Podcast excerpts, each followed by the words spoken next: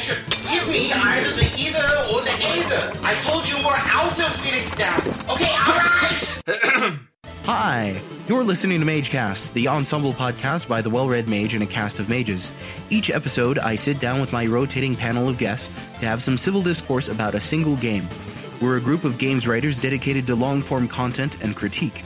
You can find us on WordPress at thewellredmage.com, on Twitter at thewellreadmage, and on YouTube. Crowdfunding support makes projects like MageCast possible. If you enjoy our work, written or otherwise, you can check out our Patreon campaign at patreon.com forward slash the well-red mage for more information on exclusives, rewards, and our vision for a future of better games writing and a friendlier gaming community. Links are in the description. Don't forget to like, follow, subscribe, and share MageCast with your fellow adventurers. Leave us a review too. Oh, and now let's start the show.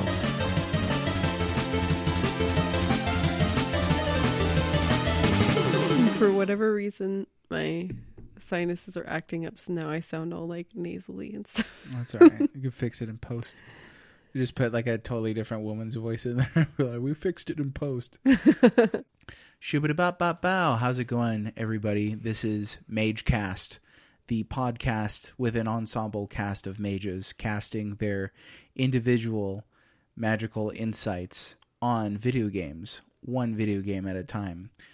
I am the well red mage, aka Moses, the Blitzball Master Norton. Uh, and I'm sitting here with possibly the most visually appealing guest I have ever had on this show. Too bad for you, it's not video. I'm sitting down with my own darling real world waifu, not a pillow with like an anime character on it. This is a human being. So, hi, how's it going? Hi. This is what an honor. yeah, after that introduction. Um, so why don't you give us your name and your mage name, Okay. if you can remember, yeah, I remember. and uh, and then um, what are some games that are really important to you? Okay. Um, so this is Blythe Norton, and my uh, mage name is the Whiteout Mage. Why is that? Um, I I don't do it very regularly, but um, I did do a little bit of editing and proofreading for the wellredmage.com. Uh, I still do it on occasion. Yeah, So when you can, right? Yeah. Well, now we have two kids, so two small little children. yeah, Yeah, who are the joys of our life, but they're also two small children. Despite that, so Okay, and so for games, um, there's you know I I only had the the NES and the N64. Those were the the consoles that you know were pretty major for me. So I had the one that came with the N64, Mario 64. That Wow. was oh yeah, probably one of the games that I just like played to death. yeah. That's all you needed in the '90s. Yeah, That, and then yeah. for um, the NES, I loved uh, you know Super Mario Brothers, of course. Um, I played that one to death, and then um, I always get mixed up on all the Kirby names. But Okay, what- so the Kirby one for the NES is what you're thinking of. Kirby's, Kirby's Adventure. Adventure, yeah. okay, Man, that is a good game. and yes, I played that one to death. Yeah. So uh that's my top 3 from the past and then of course, you know, present day sort of ish. I don't play very regularly. Yeah. so present yeah. day for me is like 10 years ago. yeah. so, um I love the Kirby's Epic Yarn and I know the um it's it green screen mage. Yeah. yeah. I always forget everybody's mage name. I know, it's hard to But, remember. That's why I um, have to write it down. Kayla. Yeah, Kayla. We have a really fun memory um, with that one, and she wrote about that in her post a while ago. Oh, I, don't remember. I think it was a Christmas collab. I think Post. so. Yeah. Um, yeah. So I like the cutesy, easy, relaxing games. You don't have to think too hard. Tetris 99 right now. Is, Oh yeah. You're kind of hooked on Oh, Tetris uh, again. Yeah. Yeah. Well, Tetris is one of those games that's uh, like the concept is so perfect. It It's- never grows old. Yeah, it's simple, it's addicting. It appeals to your fundamentals as a human being. Like I crave order. Unless you're one of those people that craves chaos, but I don't know if What? anybody Oh. functions like that. Yeah. like the Joker's like, ah, I hate this game. but but, uh, but yeah, Tetris 99 is pretty fun. Pretty fun. We should do a Tetris podcast Okay. eventually. Let's just do that instead of this. Um, well, another thing's, um, well, we've played a couple games together um, since we got married. Um, I lucked out in that I did not marry someone who was like, ew, video game nerd stuff. uh, put that in the closet. So um, we've shared a couple games together. Kingdom Hearts 1. I remember sitting with you while we were dating, um, and you played through Chrono Trigger. Oh, yeah. Not the whole thing, but I remember. yeah, I sat that, with you yeah. for parts of it because I wasn't. moly, Chrono Chrono Trigger. Yes. My goodness. Oh, uh, Shadow of the Colossus. Oh yeah, Shadow of the Colossus. Journey hmm is another one That's a that we've shared together. game. Yeah. Um, more closely to what we're going to be talking about, we played through. You might not remember this, but we played through Final Fantasy VI. Uh, and what will cause you to remember it is Okay. yeah, Kefka. the Kefka laugh. That's super iconic. Uh, yeah, that Mm-hmm. then that's a really great game. That was actually then your very first Final Fantasy Hmm. was the best one. So it's all downhill from there. Sorry, but uh, and then after that, um, we played obviously a bunch of other games, but we eventually got to the game that we're going to talk about today, Final Fantasy X hmm because they did this awesome re-release for the uh, PS3, the Final Fantasy X and 10-2 HD remaster, which is amazing. That's the remaster beautiful. is great. Yeah, um, doing the side by side PS2 and PS3 comparisons, Mm-hmm. just really clean in the remaster, and um, they did a lot more facial work, which hmm was kind of needed. You know, Especially with such a story that can pull you in so emotionally. When you see the faces more clearly, you kind of connect better, you know? Yeah. Well, like I was reading on it, um, so this game takes a lot of heat for its voice acting, hmm um, which I think is is a fair criticism. Um, it is early voice acting. I, for, yeah, I was going to say, games. wasn't it Yeah. like kind of the first of its kind? Yeah, Or to be so uh, fully voice acted, I would say. Now there was there were already like you know there's like synthetic voices in the old arcade games. Like I was playing the other night um, for the uh, RGB High Score Challenge. Shout out to Retro Game Brews. Um, the Teenage Mutant Ninja Turtles uh, for Turtles in Time, and it's like the Big Apple, cowabunga. That's like super like like staticky and synthesized. So uh, there were I don't know if you would call that voice acting, but there were voice okay, well, I effects. mean, yeah, yeah, you could say right. That that sounds fair. Mhm. Um, but this game though has a lot of voice acting in it, so there's that, uh, and it's early, and then on top of that, the localization that had to happen. So obviously, there's facial animations, but the mouths match the Japanese voice track, not the English one.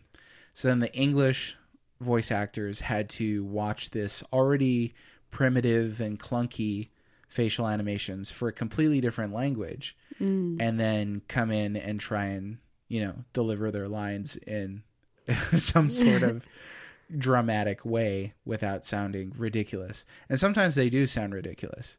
You know like yuna especially has these bizarre pauses. Yeah. she's just like i i think that i would like to become a summoner. Like okay, what? Like who talks like that? Yeah. but I was just going to mention like how you had said before, you know, like it's no wonder Auron's line delivery is so like spot on because you can't see his mouth at all. Yes, yeah, he lucked out. He kind of reminded me of that character that Patrick Stewart plays on Nausicaa, the Valley of the Wind, who has Oh, that, that yeah. bushy mustache Yeah. in front of his face. So Yeah. that he he could just deliver his lines however he wanted to. but yeah, Auron's got that that collar thing on his cool red cloak monk suit, whatever it is. so it kind of masks his mouth from a lot of the game. Mm-hmm. So he lucked out. But so yeah, obviously we're going to be talking about Final Fantasy X. This episode is entitled "Original Sin," which I loved. That that was the very first uh, title suggestion that we got from one of the mages. Shout out to uh, the Blue Moon Mage. Pretty for clever. That. that that was an amazing, amazing one. I was like, there you go. I don't even need to hear the rest of these. Uh, and the rest of them were middling. We'll say some of them were pretty good. Some of them were were middling. I I came up with the all time worst podcast title, which is kind of a running gag now, which was for the uh, Donkey Kong episode. I suggested banana hammock. Oh yeah. Oh my god. But anyway, yeah, so that's a running gag. Um, so Final Fantasy X was put out uh, originally on the PS2 in 2001. wow. So this is uh, this is an old game. I mean, it's almost 20 years old, Wow. right? That's right for math, right? Yeah, because it's 2019.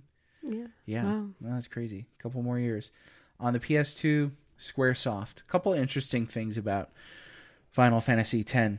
Uh, I wrote down a list of firsts and lasts. This uh, short list was sort of inspired by uh, sketchy game reviewer at Srick360 on Twitter, who said first Final Fantasy of the PS2 generation, first Final Fantasy to use utilize voice acting, first Final Fantasy to break my heart with that ending, first Final Fantasy to have a death metal intro, lots of firsts. Um, so I wrote down it's the first double digit entry.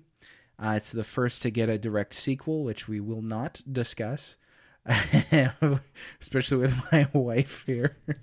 first with voice acting, I wrote down um, it's the first with an Asian Polynesian influenced world, this very tropical uh, South Pacific world, um, which I want to touch on a little bit. But it's also the first with the CTB battle system.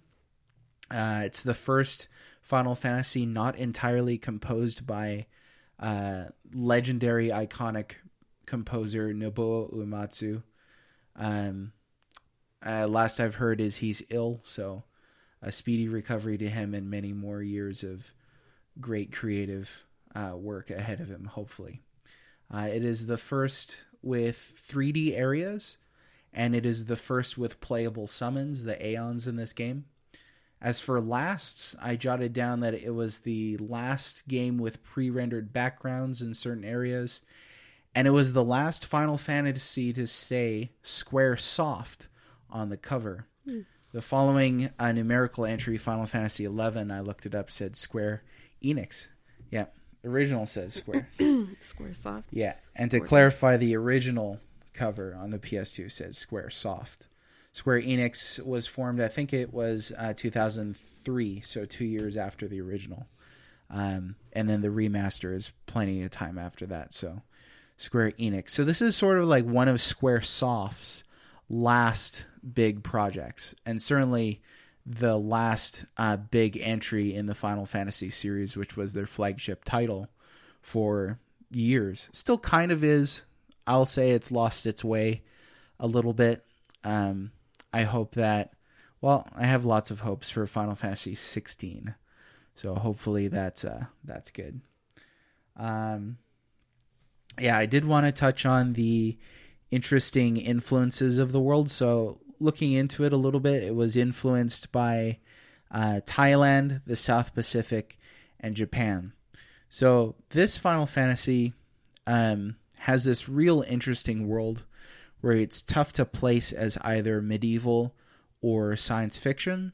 And we've seen um, in Final Fantasies 1 through 9 um, either this very high fantasy swords and sorcery dungeons and dragons kind of a motif um, or we've seen sort of like the science fiction cyberpunk uh, sort of a thing going on. Um, like cloudu riding on his motorcycle and stuff like that. It's very very science fictiony um, there are science fiction elements in this but the world is not specifically like castles and dragons and dungeons and things like that um, it's a very interesting world. I like that there's technology that at a glance you don't really understand. Um, I like that it has all these cultural layers to it. It's like they picked out a bunch of cultures in the Pacific and blended them in interesting ways. I think specifically you can see a lot of that with the uh, Yevon uh, religion that's very uh, much a center focus of this game. Um, it's almost like a combination of uh, like uh, I want to say like Hinduism and like Roman Catholicism Yeah. where you have like this like you have like the the structure say of catholicism that's very like rigid and uh, hierarchical and things like that and then you've got um also this uh, sort of like polytheistic kind of a concept to it at the same time. So it's just an interesting like fusion of ideas. I think what you mentioned too with the the culture that they created there, it's it's really interesting because it's not just something that you look at and you're like, oh yeah, Dungeons and Dragons. I know what this culture is, you know, right. And uh, you know, there's so many layers to it that they put thought into that it's like you have to learn about the culture just like you would stepping into another culture that's not your own, you know? Yeah. And that makes it kind of fun to kind of figure out okay where are we? What's going on here you know? Yeah. So, Um, same thing with the religion too. It's like oh you know you're kind of figuring it out with with titus however you want to pronounce it. We'll get to that. So yeah you it's fun that you get to discover that with him Yeah. So I think, um, well, like one thing I read is that um, a couple people praised the main character uh, when the game was originally released as not being a typical RPG protagonist. Uh, he's not a knight in shining armor. He's not a rogue. He's not. Um, he's really not even that heroic. He's kind of, especially at the beginning of the game, uh, he's kind of clumsy and uh, awkward, definitely. Um, grating, you know, to a lot of the other cast members. um, Lulu and Kimahri are kind of the two at the beginning of the game. They're just really like, oh my gosh, this guy. Especially like Lulu, she's just like, can you not come with us? You know, it's like, yeah, would you want this like loud, like, hey guys, kind of a character with you all the time? Not really, but he serves a good function, I think, for the the way that the story is told and everything that needs to be told about its world as the POV character. So he is the outsider, right? Um, even more so than Rikku. Uh, Rikku is not a Yevonite; she's Al Bhed. Um, so she's an outsider in that sense, but he's not even from the same plane, and we'll get into that in a minute too. But he, so he sort of asks the questions for the player, I think yeah you know, things will happen and he'll be like, oh, wow, what's that? That's my Titus impression. And, uh, and so I think that, uh, I think that the player is served by his cluelessness. Um, it's a good, it's a good device. Um, but that doesn't bridge upon whether his character is appealing or not. I guess we'll say.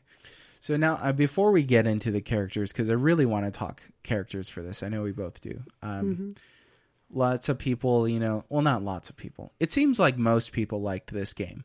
Um, there are a lot of people who do not like this game. I, I think it's interesting. One of the observations that I had was um, a lot of people seem to like this game, but the people that don't like this game really don't like this game. Like, will co- go out of their way to say how much they hate this game, um, which is fair. I mean, you know, not everything can be for everybody. Um, but you know, the main character is kind of at the heart of that. Um, but we before we get into main characters and, and the cast and talk about all these things, um, you know, because I, I think that oh that's what I was going to say. My response to those who sort of dismiss this game outright is I think this game has really great character development, really great yes. character development. Uh, the characters do not exist as caricatures. Yeah. The characters, the full main cast um, of playable characters, um, go through a lot of um, improvement and self maturity over time, and they become um, sort of these like pillars of of their ideals by the end of the game. Um, and there's something about each one that they've gone through something that somewhere you can connect emotionally with you know, each of them. Yeah, no, I think that's the case. Some of them overcome some major issues. So, um, if anything, I mean, that's one of the the best parts about the storytelling here. I think is how well these characters develop over time. But um, before that, though, just wanted to touch on just basic moments and memories that you might have in this game. favorite favorite moments and scenes. Oh goodness, you know, it's been a long time since we went through it, but Right. And we kind of did yeah. we kind of did a little bit of summary. We recapped on some of this. Um, I would just remember all the cutesy parts, you know, between mm. Titus and Yuna when he first sees her and she kind of like shakes her hair and you know oh, when she's coming the out light of the is Hall of shining the behind yeah. Yeah. Well, how would you not fall in love, right? yeah. And then of course, you know, the scene you can't forget, the kiss and everything in the water and it's all like blue and sparkly and beautiful. Super magical, yeah. Yeah. When she's performing the sending on the water. Oh, That's yeah. such a great scene. The sending on the water is beautiful. Yeah. Um, I just always thought that was a really nicely emotional scene. You get to see a lot of grief um, that's that's pretty well performed for these early 3D models and things like that. And they did do some early motion capture um, for this game. You could tell in some points it's still in its very much infant infant stages, uh, but it is present. I think that scene is really good when Yuna performs the sending. Um, And of course, I always remember the the opening with um, you know, the Blitzball tournament and the strange ghost child and Oh, yeah. your first uh, encounter with Sin and Yeah, and Auron like a boss Auron, standing on the scaffolding and something like holding up his sake. it's so cool. Uh, one of the the very earliest, well, probably the earliest memory I have of this game before I even owned it was when it came out. Um, I was still living in Hawaii. It was about a year before I left Hawaii because I moved in 2002, I think it was. And uh, I was walking through the mall. This is Prince Kuhio Mall in Hilo. Um, and in the window of one of the game stores there, it might have been KB Toys or something like that. Some old store that there isn't anymore. Um, not GameStop, pretty sure. But they had a display TV in the window, and it was cycling through the um, the opening cutscene, the sort of the title cutscene, where they're all sitting around the fire, and that beautiful piano piece piece plays uh, to Zanarkand, and um, I thought it was such a peaceful, um, suspenseful uh, scene. Everybody's sort of sitting around, and you can tell they're uncomfortable, like there's something impending. Um, I couldn't put my finger on that at the time because I didn't know the context or anything like that. But there's a great moment where uh, Titus stands up and he walks behind Yuna and he puts his hand on her shoulder, and you can see that he squeezes her shoulder very slightly, and she sort of does this like nod toward his hand. And even be- way back then, now I was much younger, so I probably couldn't articulate it like this. But I thought that uh, it was this great character moment that was silent, where they were saying to each other, "It's going to be okay," and that amount of character in these you know, 3D environments now, I thought was just mind blowing. I was blown away. I thought the music was absolutely gorgeous. The very first piece I ever learned to play on piano from start to finish was to Zanarkand. Um, so that's a really special uh, track to me. So that's one of my favorite scenes in this game. It's just the I'm having a, a weird memory come back to me. uh-huh. when I was in college, um, they I was taking a you know 3D animation class, and one day they decided to play a Final Fantasy movie. Oh, I think I know So- this story. Yeah, huh? Just Uh, so Yeah.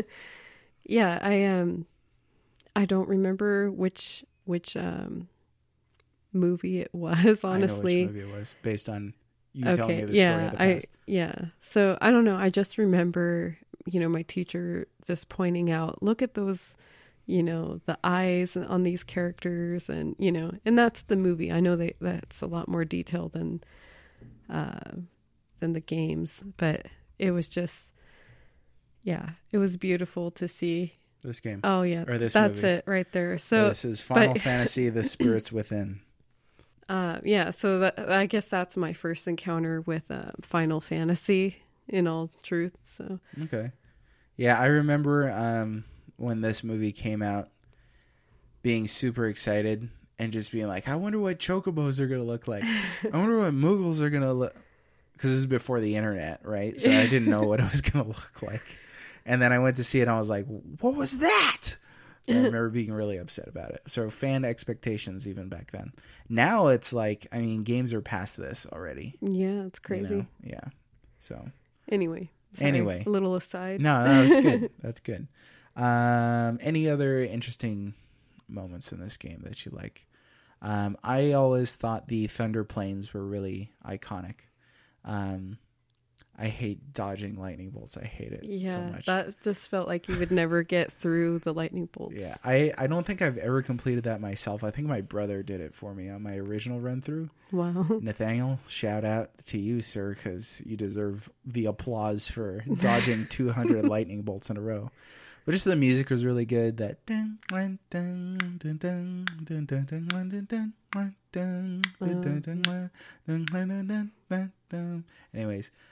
um, I like that area.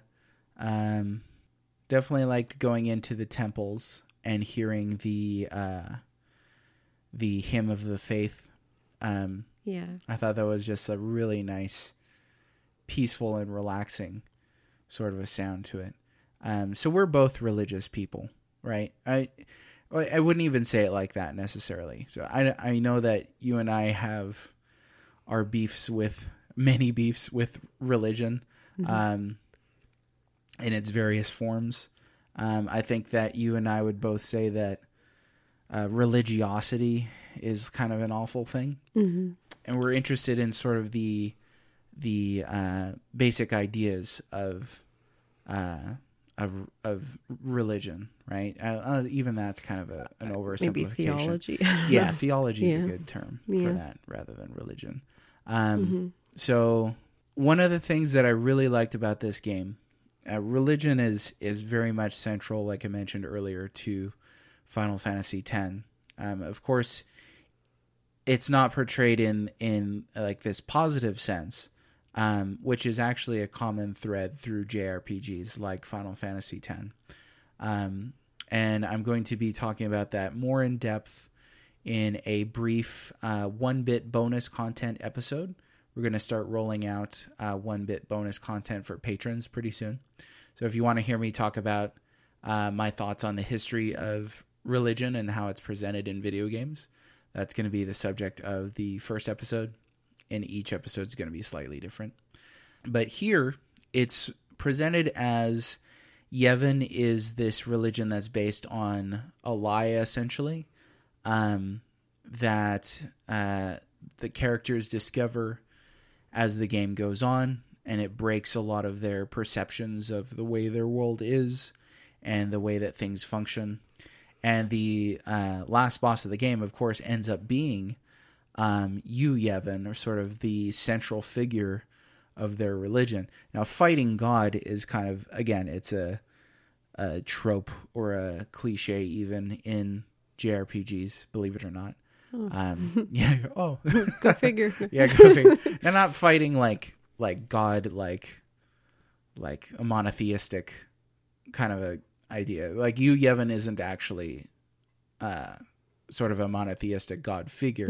He's almost like a prophet kind of figure, um, or like a first in a succession, like an apostolic kind of figure. I don't know, something like that. But um, certainly a lot of like, especially in the '90s, uh, villains are like you know getting power hungry, like Kefka.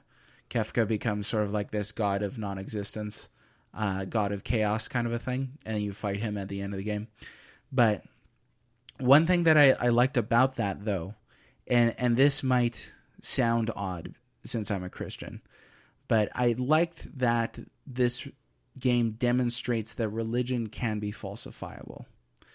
One of the things that pops up every once in a while when I talk to people about um, theology is they'll suggest that the Christian concept of God is uh, not just unprovable but unfalsifiable. Um, it can't be proven, it can't be disproven. I don't actually agree with that. Um, I think that you could come up with a way. Now, I don't think that anybody has done it. Um, otherwise, I wouldn't be a Christian because I think that reason is primary.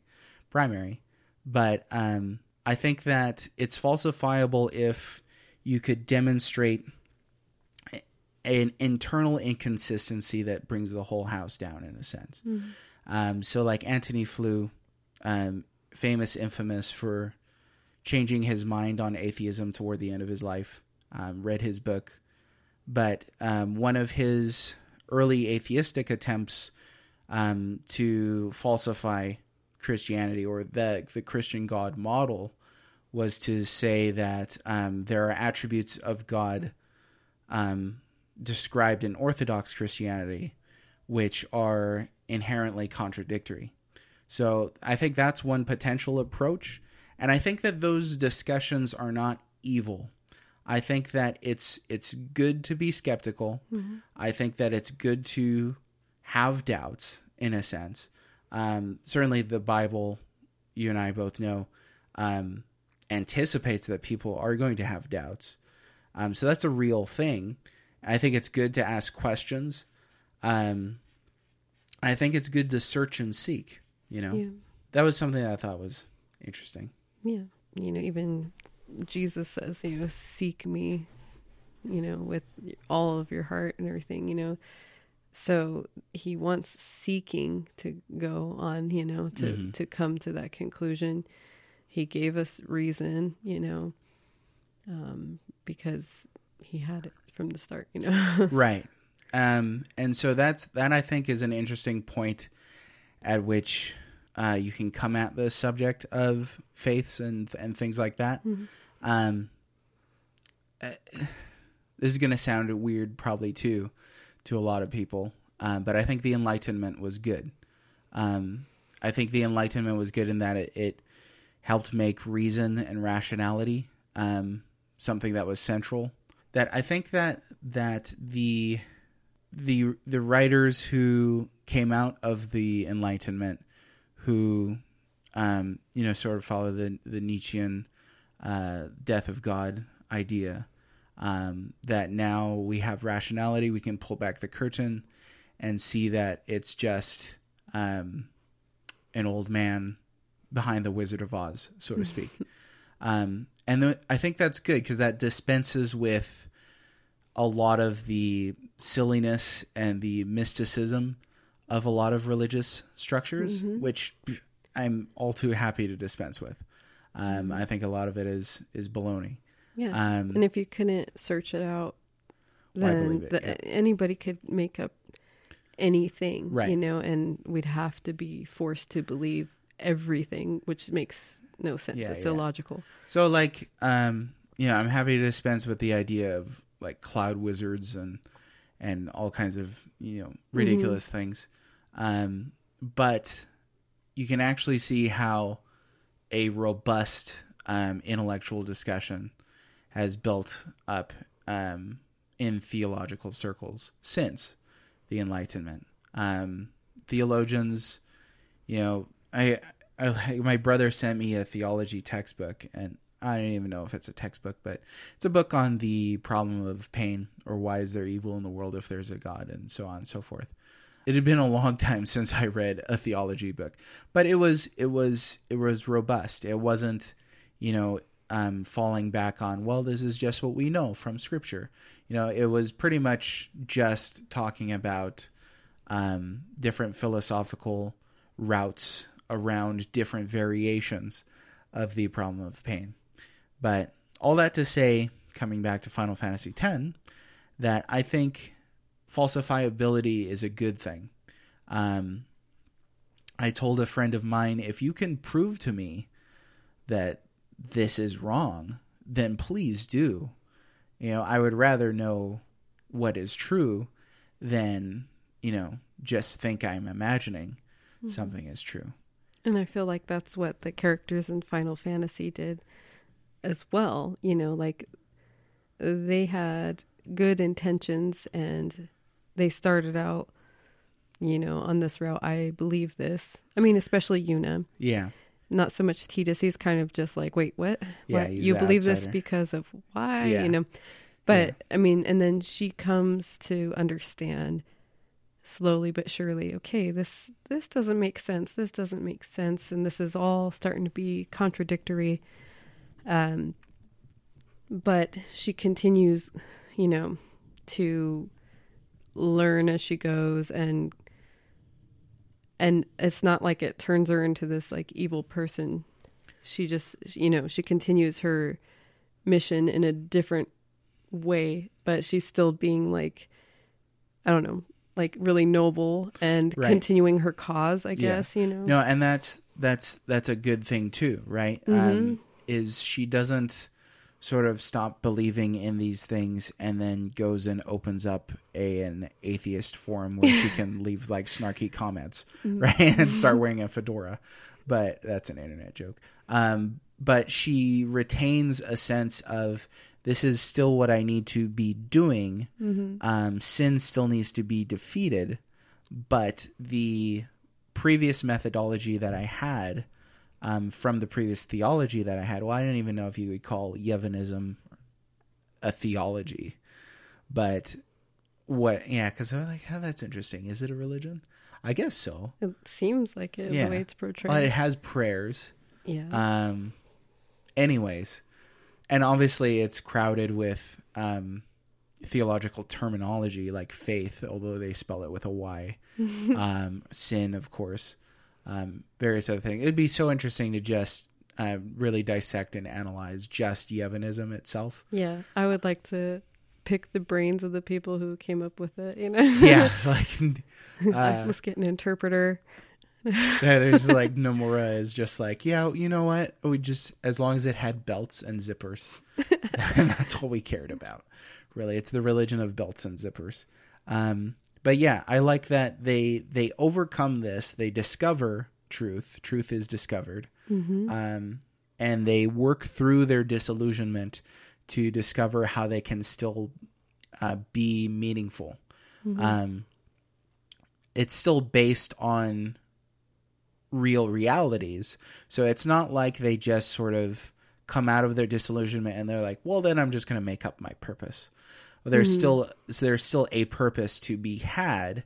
It's just that their primary purpose before that was incorrect.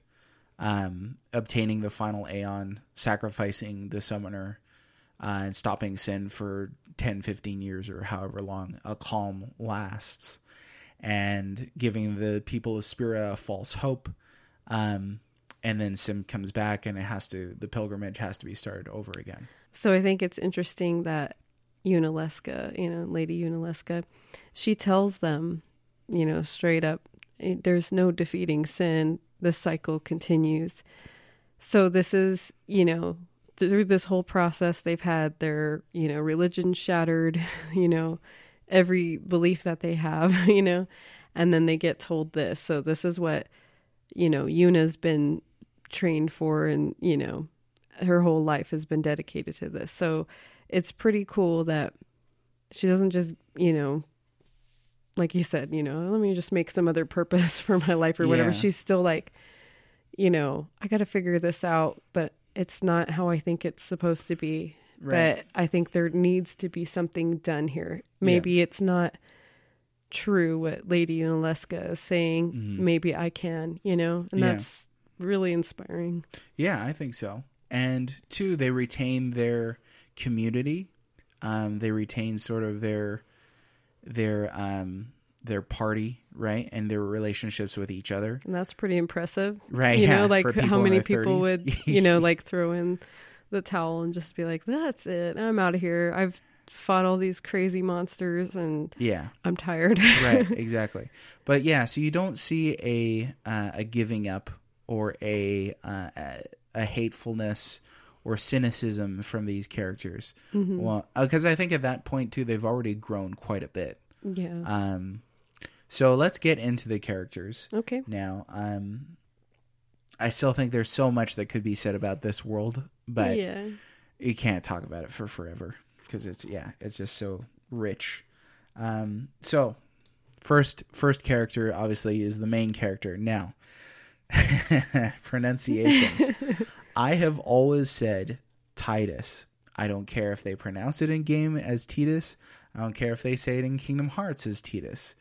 To me, it is Titus. Why? Because Titus sounds ridiculous. It sounds like tedious. It sounds it sounds ridiculous. Okay, and think too. Tide this. Tide is sort of like water is a theme of this game. Uh, it's it's present everywhere. It's South Pacific influenced. Titus makes the most And sense. he's swimming in that blitzball sphere of exactly. water. yeah. Titus. And two, Titus sounds like Titus, the uh, Greek Roman name, Titus. Um, I got to get that second T really well pr- pronounced. uh, Titus. Um, so I was like, there's there's precedent for this. Now I, I don't like Titus, but uh, I'm gonna accept that Titus is probably the actual way to pronounce this. And that's probably what I'm going to keep saying because that's what I remember Wakka calling him. right, it's it's correct. it's the correct pronunciation. So- However, we did watch a strange video with the weirdest pronunciation that either of us ever. Go ahead and say it. I'm going to be too embarrassed. Oh. I don't know if I can. Um, yeah, I didn't think it was possible to mess this name up any further, but someone did and pronounced it Titus. and- Titus. I was like, Titus, really? Titus. Titus. Yeah. It's terrible. Oh my gosh. Yeah, that was a funny pronunciation. so whether it be Titus, Titus, or Titus, I think that um, yeah, we could get to the character himself. so we talked a little bit about um, Tidus as a uh, POV character. Um, I thought the other day that he sort of is like a Han Solo character. Okay, so let me unpack that. Han Solo and Tidus are not at all the same qualitatively. Han Solo is a great character. Okay, I, I'm not overly fond of of Tidus, but uh, Han Solo is the rogue, the the trump card, if you will, the wild card in um, the Star Wars original trilogy. He's the only character that's operating outside of everybody else's rigid um, sense of law, politics, or the Force.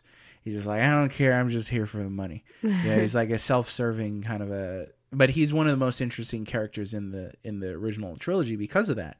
Because he's the guy that you're not that you don't expect. You don't know what necessarily he's going to do. When he shows up at the end of New Hope and saves Luke from Darth Vader chasing him down that chasm on the Death Star. Spoilers. Then, spoilers. if you haven't seen A New Hope, get out of my house. Um, but uh, when he does that, you're like, oh yeah, because it's it's it's it's victorious for Han Solo to do that, um, and you weren't expecting it because he doesn't fit in. Okay, in the same sense, Tidus doesn't fit in, into this world. He is the outsider character. He's the one that's asking all the questions. He's the one that, like, when Wakka's like, "You can't go in there; it's forbidden." You know that he's like, "I'll do what I want." You know, forget it. Yeah. Tidus, I wrote down. I was trying to think of like what do each of these characters re- represent like most fundamentally, um, and I wrote down freedom. Um, I think that Tidus represents again that being outside of a lot of structures of Spira. He represents a sense of freedom and and buoyancy and uh, buoyancy, water. As a There it is. Yeah, there it is. Um, Tidus, ladies and gentlemen, um, uh, of sort of like happy-go-luckiness and and fluidity that a lot of people Fluidity. fluidity there we go water uh that a lot of people in this game don't have right? Um so one of the interesting things about the cover of the remaster is they position tidus and yuna um in almost like a yin yang symbol um where they look as if they're complementary but opposite at the same time. And really, they are very opposite in terms of personality and character. Um, Yuna is very much about her duty, her uh, her dedication to what she is there to do, and Tidus is very much like, you know, let's just why don't you not go and just live your own normal life, forget about it. So, um, and that takes us neatly to. Oh, did you have any thoughts on Tidus? I'm It- trying to think. Sorry. No, I was gonna ask, Huh. is he handsome to you? Okay, not there because he looks like you know. Well, on the cover, he's Super like, effeminate there, yeah, like yeah. Gorgeous. And I know how I'm gonna start doing my hair now. Um, but I, I don't know. Uh, I don't know. like, I, how would you rate him on like a scale of one this to? is uncomfortable. Are you uncomfortable? oh gosh. Oh, yeah, that. Just in case you don't know what's going on, I'm showing my wife pictures of Tidus. And she's like, oh, oh no, oh, oh. yeah. I don't know. He's got, yeah. Oh, there's a real person. Mm, I don't know. It, you know, This looks like Peter Pan there. I I don't know what to say. There's like this this boyish Quality, cuteness, yeah. I guess, but he's not like this like dashingly handsome man or anything.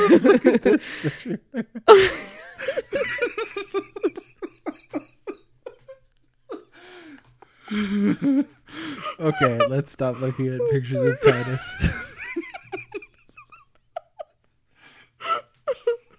I need to say. I need to say that. Those that is good. Oh man. okay. All right. I'm sorry. Pull it okay. together. Yeah, pull it together. Okay. So, anyways, let's. Or did you have thoughts on Tidus before I asked you that ridiculous question?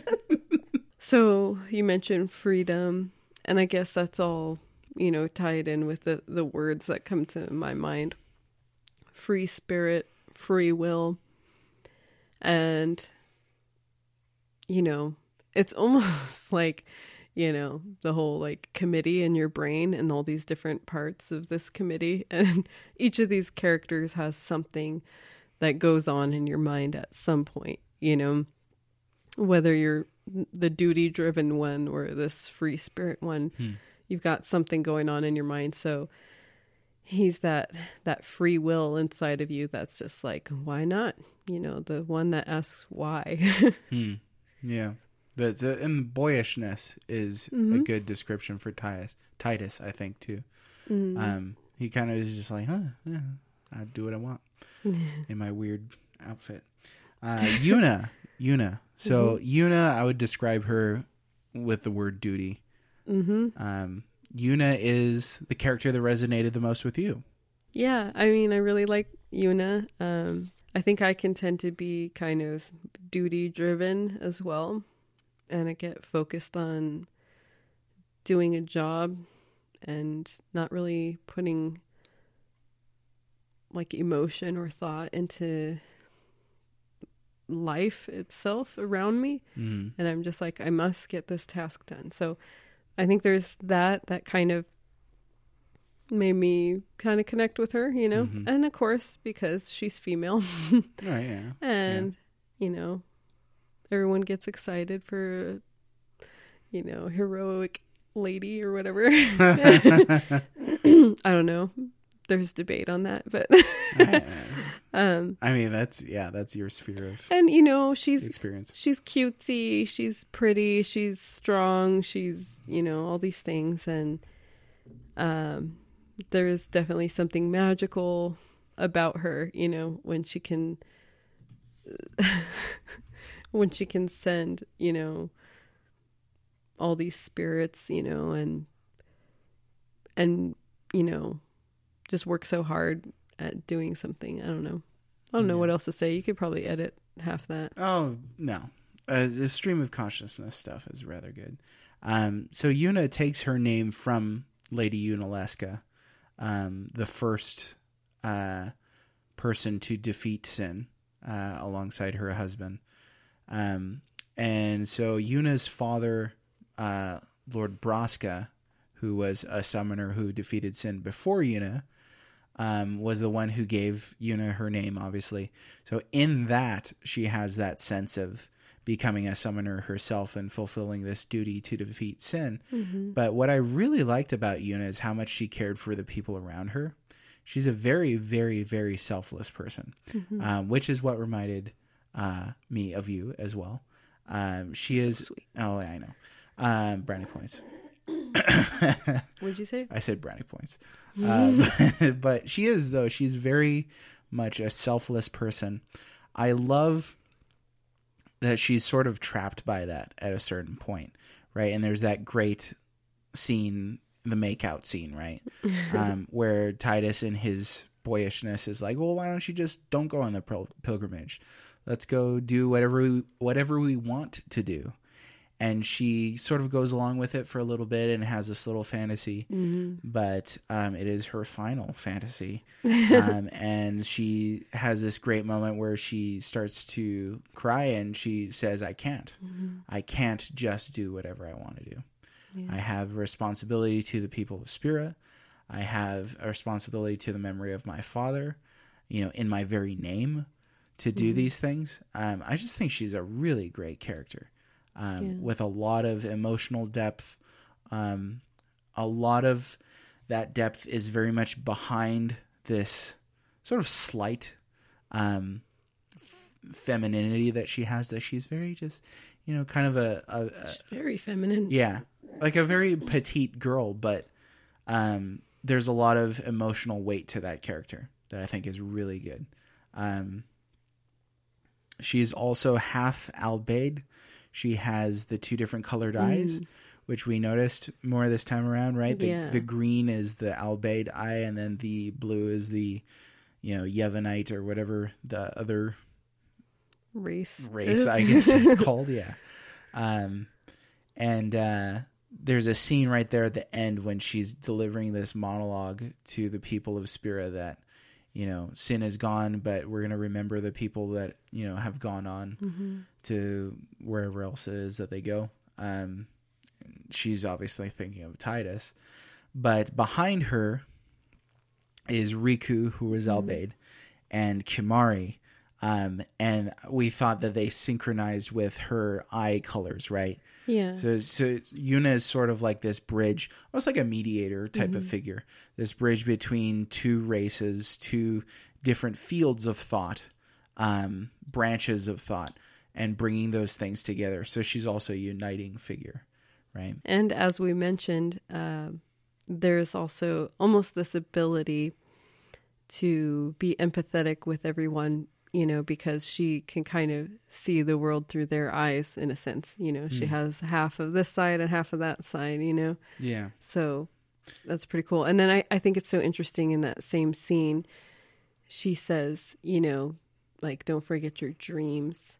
And how hmm. interesting that is because, you know, Tidus is a dream in a sense, Her you know. dreamboat, yeah. So I don't know. I just thought that was cool. Yeah, I think that's good, and definitely her empathy is is like hugely inspiring. Um, great character. And how interesting, you know, you're mentioning the yin and yang and, you know, the free spirit of Tidus. And he's so like, you know, he's in a place where he's not really invested with the people, you know, because uh, supposedly, you know, this Zanarkand that he's supposed to be from is like completely gone a thousand years ago. So everyone he knows, everyone he loves, everything he's familiar with, it's gone. So there's really nothing for him to be empathetic about, you know, and where he is currently. So that's kind of cool to see their little Yeah. balance there too of like she just feels for everyone and he's just like, well, just forget about it, you know, Yeah. like Yeah. what does it matter? And know? he's very self-centered at the start of this game too. He's very much like you know, especially with his internal monologue. He's very much about like him not seeing Zanarkand again, and you know what's in it for him and sort of thing. Not in like a grotesque way, but a very human way. a very human way. Yeah. Um, I think that Tidus definitely becomes less self-centered over the course of the game. Um, and Yuna sort of has to break out of that others centeredness to an extent and be like, this is what I want to do, and not just I'm fulfilling my father's dream. So, Yeah, so they both give each other, you know, piece that- of themselves. Yeah. yeah. So she's got the, you know, the bit of that free spirit from him of just like, okay, I need to make a choice. And then he gets that, you know what? I need to be responsible and I need to help others, you yeah. know? Yeah, it's great. Great character. One of my favorite Final Fantasy couples, probably Mm-hmm. Yuna and Tidus, but definitely Yuna first. Uh, okay, let's talk about Wakka. Wakka is kind of a love him or hate him kind of a guy, but what a lovable character, I think. hmm I do Uh, too. Yeah, he sounds like like almost all my friends growing up sounded like Wakka. um, it was so hilarious to me to hear sort of like this pidgin English, uh, Hawaiian accent, Polynesian accent uh, in this game. I was just like, wow, uh, at the time, and his hair is ridiculous. like I, yeah, nobody's hair can do that. Like this quail thing. Um, but two is so he's like one of those characters that at, at first you're just kind of like well he's just like a goofy com- comedic relief kind of a character. But wakka too has this incredible um, character depth to him. Um, i wrote down traditions as a word that describes tidus or i'm tidus excuse me wakka. Um, wakka is very much a religious person. Not necessarily a spiritual person in that he's uh, interested in the sort of re- the realities and the experiences, but he's most interested in the structures. Uh, in this is how you do the prayer. This is what this is. Like he's sort of like always explaining things to Tidus early on in the game, um, and he knows the lore. He he knows um, you know the histories that Yevon has put out. So he's very much attuned to the religiosity of Yevon. Um, but beneath that too, he has this uh, this prejudice, right? This racial prejudice. To see actual like racism depicted in a video game is pretty interesting, especially this early on, two thousand one.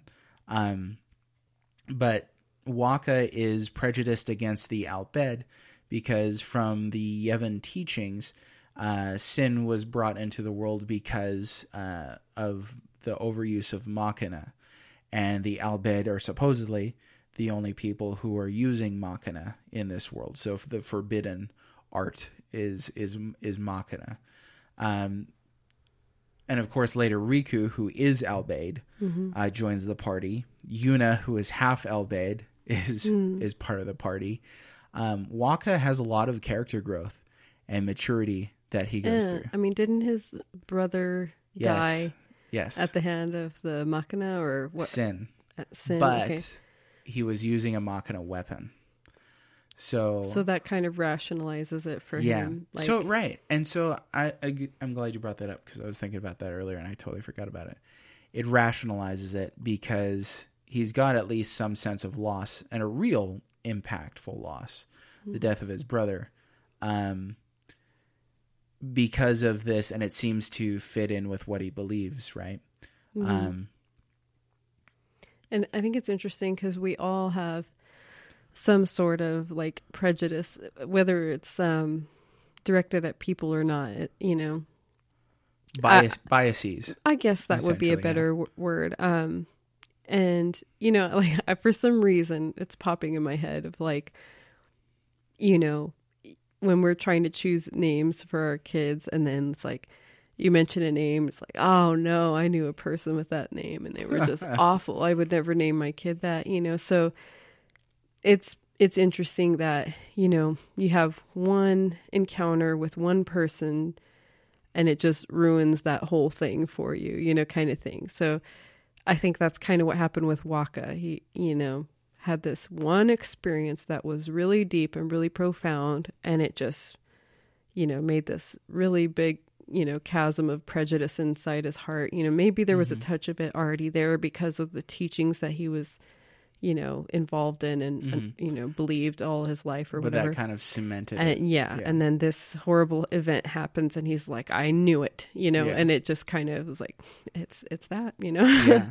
And it actually lasts for quite a bit of the game. I think it's only after you get the airship that the the other characters are kind of like, okay, Wakka, um, you know what? We need to address this. Um, and he does. He pulls out of it, uh, and pulling out of racial prejudice, prejudice is a huge amount of character growth. Um, So to say that from a caricature point that just Wakka is racist is not enough. He's a real character uh, that that has a lot of real issues that people deal with, and to see him mature out of that is, I think, really a great thing. It doesn't lessen the grief that happened to him, the tragedy that happened to his brother, but at the same time, he develops a new course of understanding to where he can account for that without having to hate an entire people group. not only does he you know learn with everybody else of you know the the things that are contradictory in the teachings that he's known um but he also sees this unity in this group that he's in and like you know there's growth there in each of them. And they're all fighting for this like common good. And for him to see and experience you know a person from that side that he's not really digging you know that he's prejudiced against uh see them doing something good alongside him that he feels good about too you know it's like okay maybe i was wrong you know? And you know sometimes that's what it takes i guess. You Yeah. gotta see that you know that's not just this like blanket of like everybody like this is this way you know you have these experiences with some people that are bad and other people that are good you know Yeah. and there's different people doing different things in the same you know ethnic groups or whatever you know Right. Well, you think uh, one of the marks of maturity as a person is discernment, right? A child has no discernment. I mean, we have two children, and we were just talking about earlier about catching our youngest, our one year old, sticking things into things where he should not stick things into. right? And it was like, no, what are you doing? Uh, but he has no discernment. He has no sense of not just right and wrong, but uh, healthy and not healthy, harmful and dangerous and and fine and you know so on. But as you mature, you sort of automatically you know learn from your superiors and your superiors learn from your the people who are older than you. That. that sounded weird. Uh, and you you learn about your environment more, and as you learn, you you develop discernment, the ability to choose between the right and the wrong. Um, you know that's for your moral compass that's for you know eating habits that's for all these things now there's ways to ignore those things or maybe you didn't develop them at all but i think generally speaking discernment is a measurement of maturity for wakka as he matures out of sort of this uh, comedic kind of a character and into a real character you see a lot of that discernment come into being where he can say okay this that I was taught is wrong. Okay, this that I was feeling towards people is wrong. I'm sorry. I'm gonna try and you know live my life in a different way, you know, and uh, and he comes out of it. It's good stuff. So, all right, next we're gonna talk about Lulu. okay, Lulu is uh, is a character who does not look like she lives in the tropics at all. Mm, yeah that's pretty interesting garb I even yeah, even back then, back when I first played it, I was like, yeah, but I mean, it's got to be like 95 degrees with like 100% humidity out there, and the belts are ridiculous. Uh, oh imagine how you'd trip on that and how heavy they would be Well, how would you even put that on? I mean, would would you have to like put the the robe on and then buckle each belt individually? i just imagined it was just Magic. no Oh, I like don't know. a skirt that was like pre-buckled you know with Oh. all those pieces already on it and you just slide it right on Uh, kind of like a what is it called like a petticoat Yeah, it looks like a trench coat almost with like what is this? Uh bodice, bodice. How it's, I don't know how it's pronounced. You're you know how like a yeah. I don't know, a girdle, a bustier. I don't know. A corset? a corset. There There, we go. A corset. That's the right word. Yeah. Corset. But she is uh, the black mage of the party. Black mages are always awesome. Uh, I really liked that she had um, these animated puppets for weapons. Uh, I remember that. Well, there's one right there. The Moogle. Um, when she attacks, like the puppet will drop down, it'll move and like move its hands, and then the the magic, whatever it was, happens. Then the magic happens, and uh, but she gets like a cactuar and like other, I remember the cactuar. Yeah, For some reason, I can't remember the Moogle, but he sure I think is the cute. Moogle was the first one that she has. Let me see here. Yeah, there's an Onion Knight. I don't know what that blue thing is. It looks like a Pikmin almost. Um, yeah, there's a Cactuar right there. hmm She has a Cait Sith. That's from Final Fantasy VII. Oh, I remember that guy. yeah, my favorite character from Seven. Oh, here's a cute picture. No. Um, anyway, so Lulu, I wrote down uh, the word anger. I think that um, so Lulu uh, is perfect to discuss after Wakka because she was engaged, I believe it was, to Wakka's brother. Um, so she's resentful towards the way that Wakka is handling the grief. Um, pretty sure. And then she's also additionally resentful toward Wakka in that Wakka at the beginning of the game is starting to try to treat Tidus like his own brother, starting to try and treat him as like a, a substitute or a surrogate kind of a character. Um, and Lulu confronts him and she's like, you know, like you can't, this is not going to bring Chappu back. This is not going to, you know, he's not going to replace Chappu either. So stop trying to live in your fantasy world. She's kind of like a no BS character, um, who's just like, you know, I just let's just get this done. Okay, she's kind of like that. Uh, you do a great impression of her voice, which we'll get to eventually. Um, a lot of people cited her as their favorite character, which I can think of at least two reasons why. Another thing that's interesting to think about, and you know, having these two characters back to back, Wakka and uh, Lulu, uh, they share the same tragic experience. It seems Mm-hmm. um, from different perspectives, and it's interesting how they respond in different ways. You know, uh, Yeah. they both have a degree of anger, um, but she kind of just kind of becomes that, you know, and she's just like, whatever, let's just get this done, you know, Yeah. and. I don't know what to say about Wakka. You know, like we've kind of already said it that Well, Wakka kind of plays it off, and there's this theme that we're not going to be able to get into of entertainment uh, being used to ignore suffering, um, sort of just like switching the TV on and forgetting about the world. And for this world, Blitzball is that entertainment. It's their one thing that they have. Um, And it seems like Lulu could care less about it, you know. yeah, Lulu doesn't really have. Yeah, thank you for correcting that. Uh, Lulu doesn't really have any, you know, investment in Blitzball, and then she doesn't. Uh, she doesn't really have like an outlet like that, like Wakka does. I mean, maybe she makes her own puppets or something that we don't know about. that she has like this- off in the corners sewing. hobby. Yeah, she's just like it helps me to take my minds off things. But um, I think that uh, I think that like Tidus and Yuna, Wakka and Lulu are very much opposite characters in a lot of ways. Um, Lulu, I think, already knows about Yuna's Al Bhed past uh, or mother or whatever it was, but I'm pretty sure Wakka didn't at a certain point. Um, so yeah, it seems like they're very much opposites.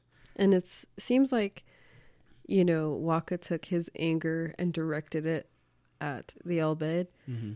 and she just kind of absorbed her own anger and was just like, "This happened to me," and that's it, you know, Hmm. and not not putting it uh, as a fault on anyone. It's just like this happened, and I'm angry, you know. Yeah. Well, she kind of. I mean, I think she kind of almost turns Wakka into a punching bag a little bit verbally, but but yeah, I think she internalizes a lot. Um, but obviously, she wears that um, that tragedy and that uh, resentment.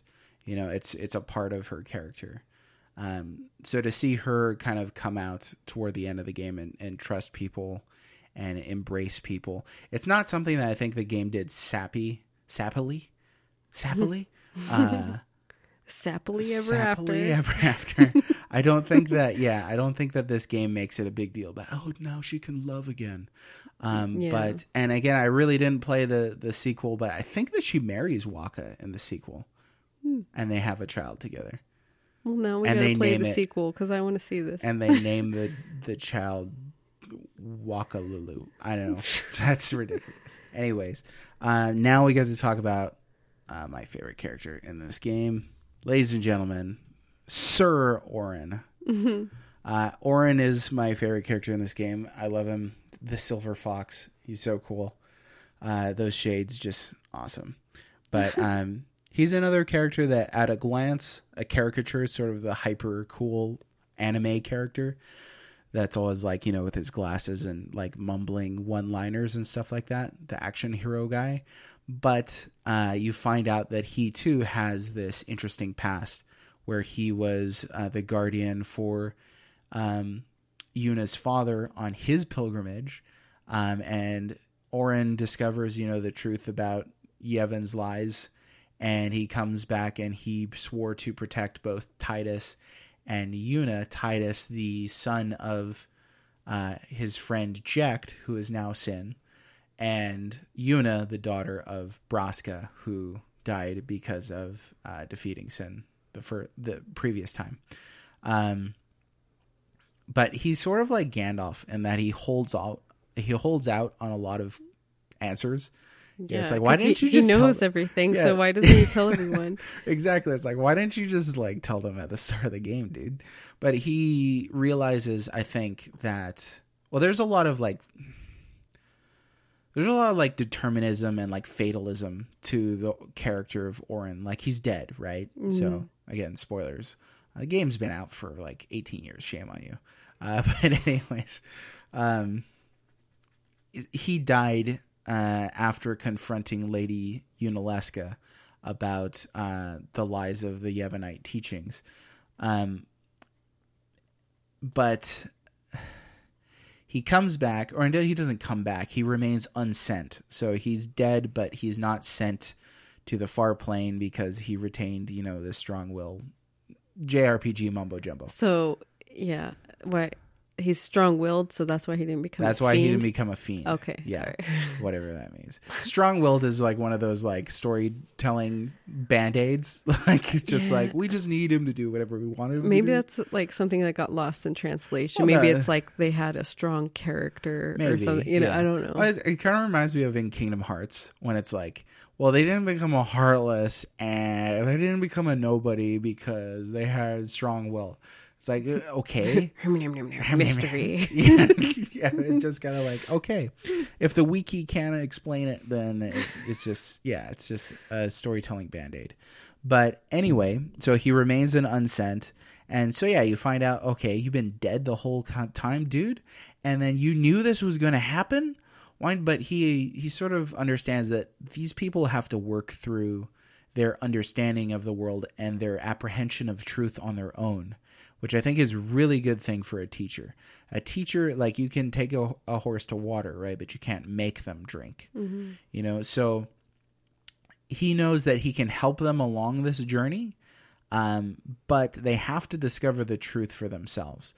They have to cut through that that illusion themselves. Can you think of any situation in the game where he kind of like purposefully sets them up in a situation to figure something out?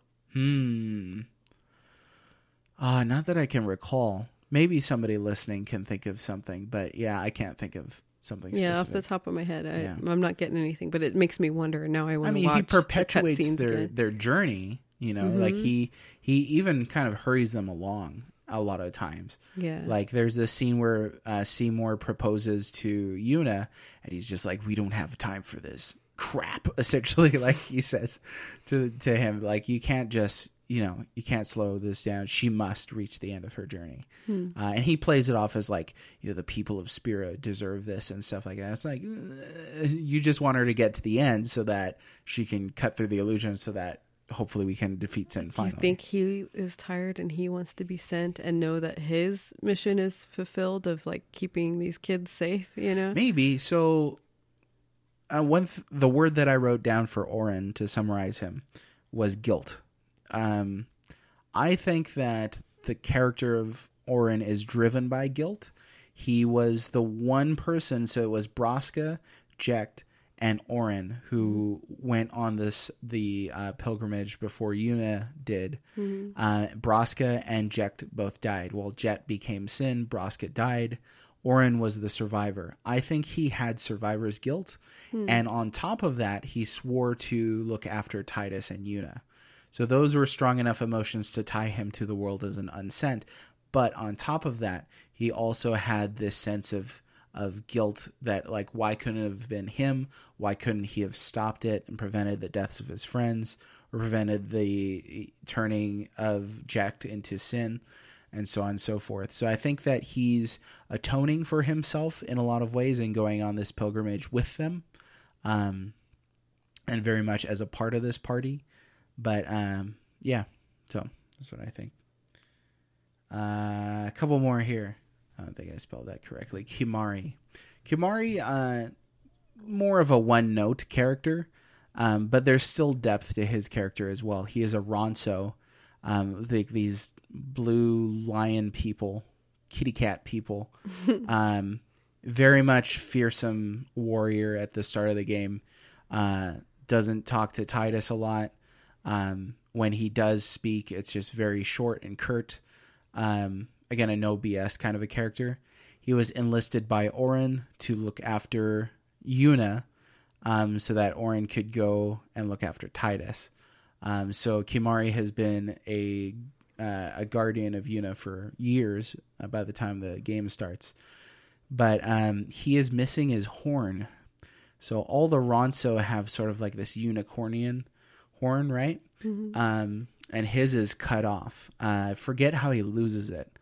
Uh, it might have been in a fight or something like that. yeah, I thought it was with uh, Biran and Yankee. yeah, so funny story on Biran and Yankee. Ryan, if you're listening, I love you. And this is a great story from this guy, Ryan, uh, that I used to work together uh, with at Panera Bread. He was my uh, assistant manager, and I was under him. Uh, and we used to just have a lot of fun working together, fun times. Uh, but one thing that that he would always ask me to do, especially after I became a supervisor, um, was well, now he wouldn't ask me to do it. He just started doing it, and I played along. uh, we would pretend like we were Biran and Yankee, and uh, not really like I like jokingly bully our coworkers. So he'd just be like, "Poor little David, no horn, ha ha ha," and he'd be like, "Hornless, hornless." and, and like obviously, like David didn't know what we were talking about. He'd just be like, "What?" so yeah, it was fun. I, I think we we talked about like starting up a Biran and Yankee YouTube channel, just like us like reviewing things as those characters. that's so silly. That's such a stupid idea. it's super funny. Um, so yeah, Kimahri is one of those characters. Again, he starts off rough. Um, by the end of the game, he's he's endearing. You know, uh, you know that he's utterly dedicated to Yuna. Um, I wrote down the word shame for him because he has to endure that shame of not having his horn. and he's you know supposedly shorter than the rest of Oh, yes. his race, Yeah, I forgot about so that. So yeah, he's kind of like this runt. yeah, It's like interesting that you first see him and you're not familiar with where he came from, and you're just like, oh my gosh, this character's super intimidating, you know. But then among his own, he's considered puny, and yeah. you know, they're just like, Poor little Kimahri. yeah, Yeah. Uh he he so that explains why he why he's working so hard.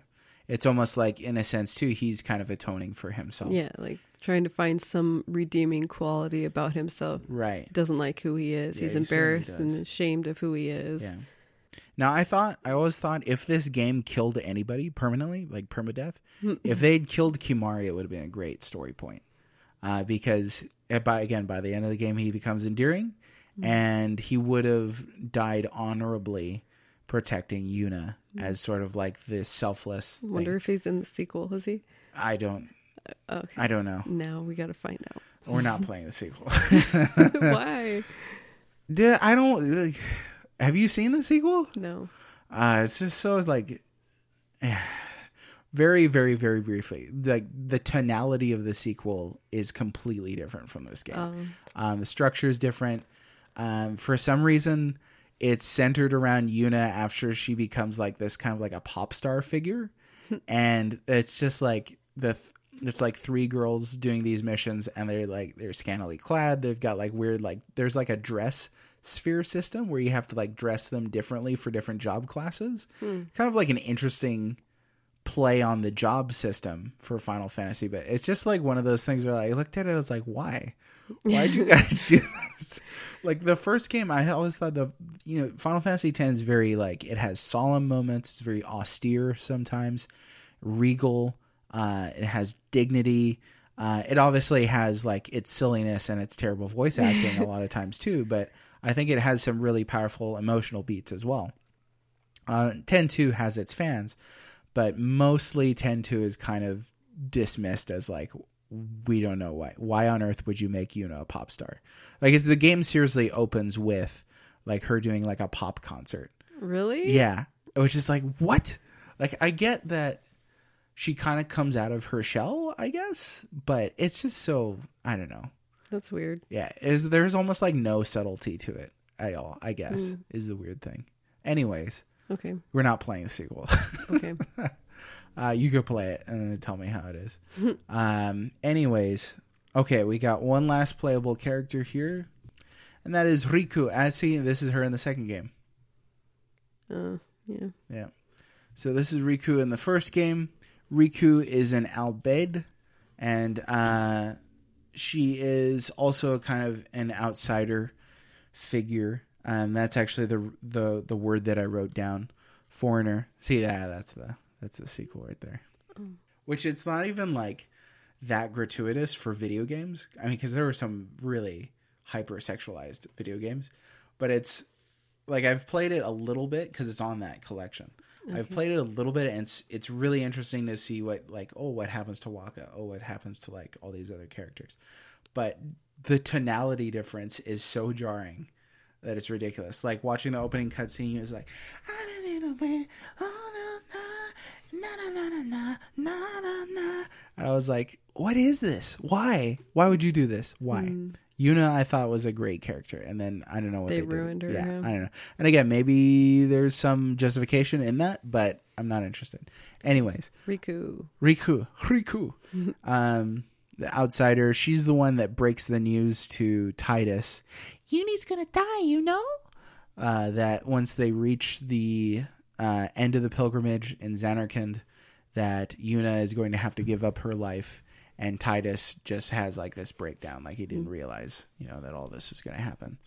Um, I don't think there's a whole lot to say about Rikku. She wasn't really like one of my favorite characters. Um, the interesting thing, she's the first character that Tidus meets in Spira, right? Because her and the other Al Bhed find him in uh, the ruins. Um, but yeah, there it is. And does she use uh, Machina for her battle moves? Yeah. Yeah. Um, and when she joins, they decide to, uh, Lulu and Yuna and Rikku decide to uh, keep her Al Bhed um, heritage from Wakka, right? Because that would cr- definitely create like. But it's like when the green eyes give it away. I guess Wakka didn't know. Maybe he never met an Maybe Al Bhed. he's colorblind. No, well, may- yeah, maybe. Well, maybe he just never met an Al Bhed and he didn't know that like they have green eyes. Auron looks at her in this scene where he's, you know, he's like, "Show me your face," and like she looks up and her eyes are closed, and I think he's like, eh, "Open your eyes, Yeah. dang it!" And she opens her eyes. He's like, "As I thought," you know. So, um, and he tells her something like, "If you're gonna be here, don't get in the way. Otherwise, I will end you. And I don't know what he says, but I can't remember. But um, yeah, so there's that. She definitely does play into uh, the story in a lot of ways. Um, you know, her father is Sid and runs the airship that you get. Um, she is Yuna's cousin. Um, so there's a familial relationship there. Um, but she's very much the outsider for a lot of the other characters in the game. Is there anything in particular that's important about, you know, the fact that she is the one that tells Tidus that, you know, sin makes your head funny and Zanarkand is gone? you know? Yeah, I don't know. Um, maybe that's that's her stance as the foreigner because a lot of the other Yevonites are acting within that system. Hmm. Um, and it's interesting that they didn't tell Tidus before, or they didn't realize that he didn't know that, or something. Hmm. But she was sort of the one to break the news to him.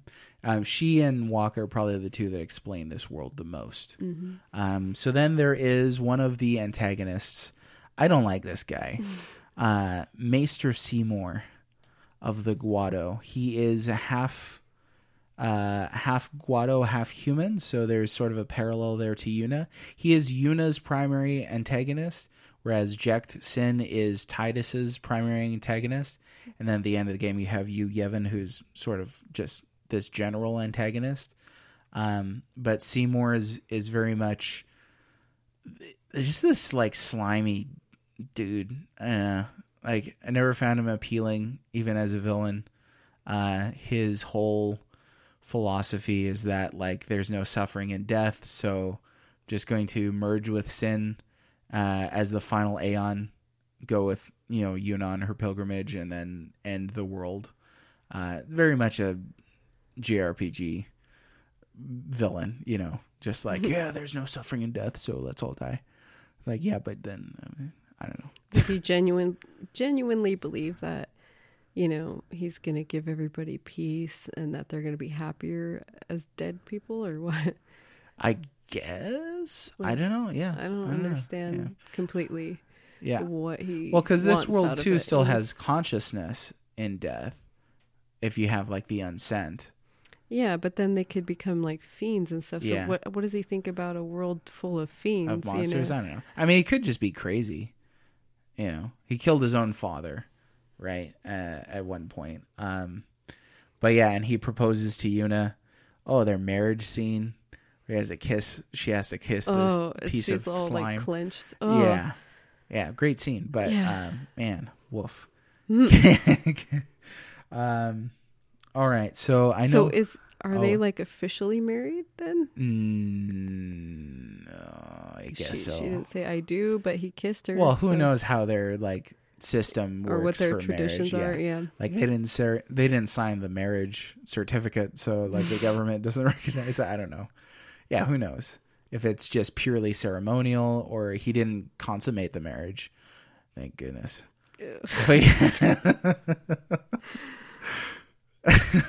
Okay. Um, so yeah, a couple. Well, one last thing we want to do before we hit up the Twitter sphere for a couple last things. This is going to be a marathon podcast right here. Um, is uh voice impressions. I think we should do just you could do the girls. I can, I can, I can do the guys. Right. Unless you want to attempt some of the guy voices. I don't know. We'll see. if- Okay, if I know comes. for sure there are there are ones I cannot do Okay. in this. Um, do you want to do Tidus's voice? Let's see. What's a line that he says? Here's a couple. Can you read that? He's like, ah, what's ascending? Are we going somewhere? Yeah, I can't do his voice. He's got like this, Uh, like, meh. What's ascending? Yeah. ah, Uh, ascending? yeah, Are Tidus. we going somewhere?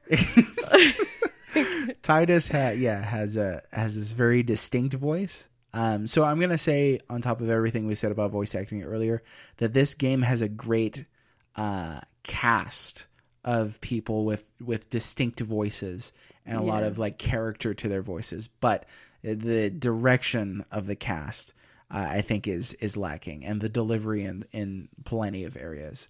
Uh, but that could be again because of the awkward localization process with matching voices. Um, People die. Yuna dances. That's, that's terrible. Or ah, ha, ha, ha, ha, ha, ha, ha. Oh man, what a scene! Probably the worst scene in the game. Uh, you know why it happens. You know, like what's happening. And I mean, if you think about what the voice actors had to go through, like if you see the rigidity of the the models, Yeah. you know, you're just kind of like, ah. Ah, but then they start giggling more after that. yeah, it's just uh, it's just the yeah. point of like, just get this out of our It's system. just an awkward you scene. know? Okay, I know for sure I can do Yuna. She's like, I've done it. I have become a summoner. For some reason, the the marriage one, like the other day, where she's like, ah, mm, ah." She's like, he asked me to marry him. Oh, that yeah, yeah, yeah. Or the last one of the last things she says to Tidus. I love you. I love you. I love you. Yeah, it's, it's very yeah, very faint, very ephemeral voice. Um, I like how all these lines written out have like all these dot dot dot dot dot I- because she's her got pauses, so many pauses. The character does a lot of like, Like- nodding, Yeah, As she that, that talks? very Japanese, Yeah. like humble. yeah, bowing and things like that. Yeah, well, she's like, I've learned how to smile, even when I'm feeling sad. yeah, if we should get separated, just whistle. I'll come running. oh, I they- promise. Oh, that was good. that was good. All right. Okay. Somebody that neither of us can do, I don't think. Oh, Matt McKenzie, probably the best uh, vocal performance in this game is Auron. Um, yeah, just a really, really deep, gruff, gravelly, almost like a Western kind of a, a voice, tough guy voice. Guard your emotions first, then guard your summoner. I hate this place. I hate this place. I hate this place. Are you still here? Yeah. Kind of just yeah. I, I can't can't do Auron. Okay, we got Wakka, which I was amazed to find out was John DiMaggio. DiMag yeah, I think that's how you pronounce his name. Um yeah, that was weird to see that face with that voice. yeah, I always thought he was what a a Polynesian man. guy. Yeah. Didn't he do uh, Ronso too? Uh yes, Kamari. Yeah, Oh. he did. Kimahri, I'm sorry. No, Ronso, yeah. Is his last name, I guess. yeah, anyway, so Wakka. Long time ago, there was a whole lot of cities in Spira, big seas with Machina machines to run them. People played all day and let the Machina do the work. And then, well, take a look. Sin came and destroyed the Machina cities, and Zanarkand along with them. Yeah, that was about a thousand years ago, like you said. If you ask me, sins are punishment for letting things get so out of hand. What gets me though is we gotta suffer because of what some goofballs did way back when. Of course, we must always repent for our sins. That's what's important. It's just that it's hard to keep at it sometimes, yeah. So the the yeah that that Wakka says is so iconically uh, Polynesian. You remember when we were on our honeymoon and we were at uh, Walmart and everybody was saying just like yeah for everything. Like you guys found everything okay, yeah. They're like Ye- yes, yeah, I did. yeah, yeah. yeah. So it's a it's a great pidgin accent. Why build a city over a river? Yeah. Yeah, I'm sorry, it's just so funny sounding when you say it. Uh, it's good.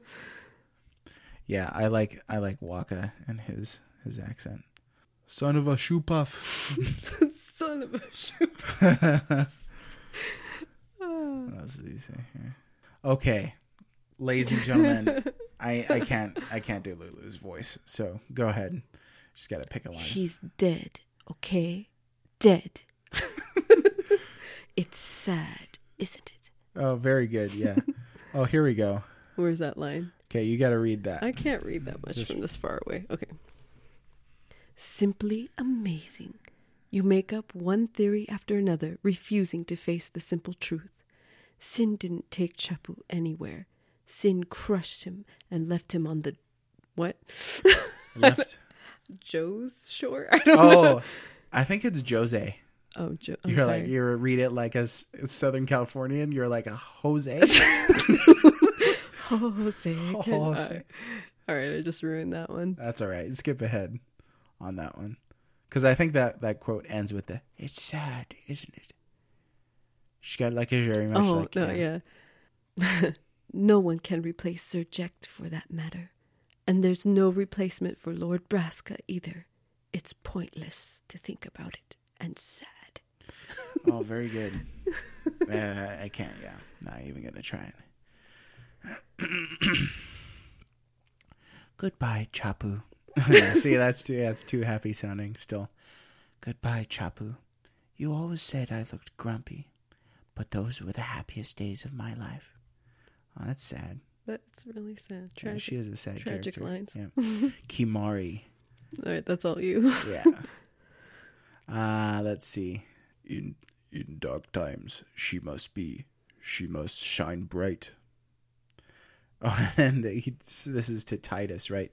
Pick spot. Shut up. Wait. Um, I like his simple lines here. Look how short they all are. Yeah, no, they're great. He never has a monologue. Well, imagine delivering a monologue Oh, like gosh. that. Um, yeah. Rikku. That's. Yunie's gonna die, you know. that's pretty much. Is that There you go. where is that line? Uh, it's still in here. Oh, right here. Even if she defeats Sin, it will kill Uni too, you know? yeah, she kind of has like an almost like an airheady, sing songy kind of a voice. Okay, here we go. I am Maester Seymour Guado. I'm honored to receive the title of Maester. In life, my father Jyscal worked to foster friendship between man and Guado. I vow to carry on his legacy and to fulfill my duties as Maester to the best of my abilities. You want to say I sound soft spoken? Okay. Seymour is ridiculously soft spoken. Where he, he, the character brings out the edge in his voice later in the game when he starts becoming this antagonist. But very much this sort of sweet, "Ah, you're Why already. are you still here? Yeah. oh yeah, looking at at Auron, right? Yeah. Uh, I think that line is in it. Why are you still here, sir? I beg your pardon. We Guado are keen to the scent of the far plane. I don't even remember what his hard voice sounds like. He's just like, and your meaningless existence with it. yeah, I don't, I don't know what he says. All right, so that was fun. Let's hit up Twitter and start peeling this podcast to a close. This is from at Tyler Miller two four nine six, who said this was my first Final Fantasy game, the PS3 version, and I loved it. The combat, story, and the world were great and left me wanting more. It really got me into the Final Fantasy series and has excited me about future games has me excited about future games. Excuse me. Oh, and the final Chocobo race for the Sun Sigil is utter garbage. Some of yeah, some of the last things you got to do to get the ultimate weapons. Do you remember the Chocobo race? yeah, Yeah, yeah. That it was that like seemed- birds flying at you and stuff. You're like, what? The? wasn't that area just? It felt kind of like grinding a little bit. yeah, the Calmlands or the plane, right? Yeah. yeah. Well, that's that's a great place to get caught up in too much side stuff. That Yeah. area. Um, if if you rush through it, good, you can move the plot along. But there's the monster arena there. There's the chocobo races. There's the hidden temple. Legends of the Hidden Temple. Yeah. Um, great show. Anyways, uh, let's see. One of the most balanced. Oh, I beg your pardon. This is from at Shade Wing, who said one of the most balanced Final Fantasy games in term terms of gameplay and combat. The swap feature made that game strategic, and you needed every character to get through those battles. It has its silly moments, but I had fun playing it. I think that's a good comment. Um, yeah, and we're not going to touch on the battle system at all, but it was interesting that uh, this is sort of like the last Final Fantasy that's really main entry, really turn based. Um, so far as I know, I haven't played 11 and, and 14, the MMO ones, but the series definitely moved into um, into more of the action oriented thing. Well, there's 13. I don't know. I'm going to withdraw that statement. We'll see. We'll see. Somebody's going to correct me. Okay, moving on. This guy at Scarpenter0617 who said, The Chocobo Eater is the Chupacabra of Final Fantasy. Yes. I don't have anything to say about that. This is from Super Fun Good Time Podcast at Cast Roll on Twitter. This one is a tough one for me. I think the game had a lot of redeeming qualities, and the ending actually made me the most emotional of any Final Fantasy. But man, did I hate the sphere grid and Tidus. yeah, Tidus is not a favorite character of many people. Um, the sphere grid, of, of course, was the developmental system that they put in place. You remember that, um, where you had to move across this grid like a like a board game almost Yeah. and develop each thing. I wish that they had had a system, especially in the remake, where you could move any number of spheres at a time and unlock them all at once rather than have to do them individually. Get very tedious, especially at the end of the game. Tedious. Yeah, See, his name is is. Tidus, ladies and gentlemen. Okay. That's Uh, interesting though about Tidus that he's so like that. You know, he almost is a plot device. You know, because I mean, he, yeah, he has a lot of emotional stuff going on in his story too, but his purpose is different from all the other characters because he is the point of view. He does the job. You Mhm. know, it's not like he's the most endearing character, but there the love story there is pretty you know convincing so you kind of feel for that you know and you're just like oh why did he have to go you know yeah. Okay, this is from uh, Chris at Overthinkery One. Just like a the rem- name. yeah. Well, he is. Uh, he's one of our mages as well. Oh. The sometimes vaguely philosophical mage. Oh. Chris is a great guy and a warrior of light. Thank you very much. Uh, just a reminder that after you've recorded the episode, you got to go see uh, MC Prophet's video miniseries on the game. It's phenomenal. And a question What do you think it was about this game that made it one of the only ones to get a direct sequel? Probably like the world was so unique, maybe. It had such a strength of characters. I don't know. Um, but yeah, a direct sequel to a game called Final Fantasy is kind of strange. So, uh, I've never. I, there's not a single sequel of a Final Fantasy that I'm just like, oh, I really. Love I mean that. like I don't know a whole lot about all the final fantasies out there but I just feel like the story is so I guess endearing and so connectable and relatable you know that it probably struck a chord with like a lot of a lot of people and maybe that response is uh you know they had i don't know maybe great sales on it or something. Yeah, they're like oh yeah, oh this is great. We're having a moment. Yeah, yeah. and we gotta ride this moment to make more money. And they decided to just throw it in the dumpster. Like, yeah i mean there's- that's what happens But they you know? tried. if you do it Yeah. for that reason and it's not purely creative then it's just I think that they Disney's tried to do something different, you know. Uh, and the Final Fantasy series is about doing things different. A lot of times, it innovates in a lot of ways and tries new things. Ten is definitely a game that tries new things um, for the series. yeah each story is so different from the others you know Yeah. But yeah, I was saying that's like what Disney is doing, just churning stuff out just Oh, for yeah. the sake of making money because the name is popular or something. Frozen two. Or the predecessor was successful, you know. Yeah. To sequelitis is a, Mm, is a, du- yeah. a tough thing to avoid. Uh, he said also favorite character, Auron. Yours was Yuna. Yuna. Yeah.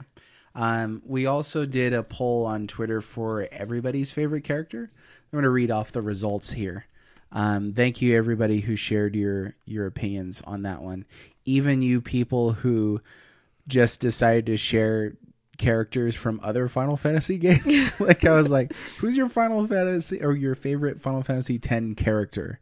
And then people share like a picture of Cloud and I'm like, thanks for sharing. Or other people who are like, I didn't play this game. I was like, that's relevant information. Thank you. Um, okay, so by a landslide, the favorite character on this was Dun da da da. Auron. count count how much that is. You're better at counting than me. You're the math person. 49. 49 votes. Okay, who's second on there?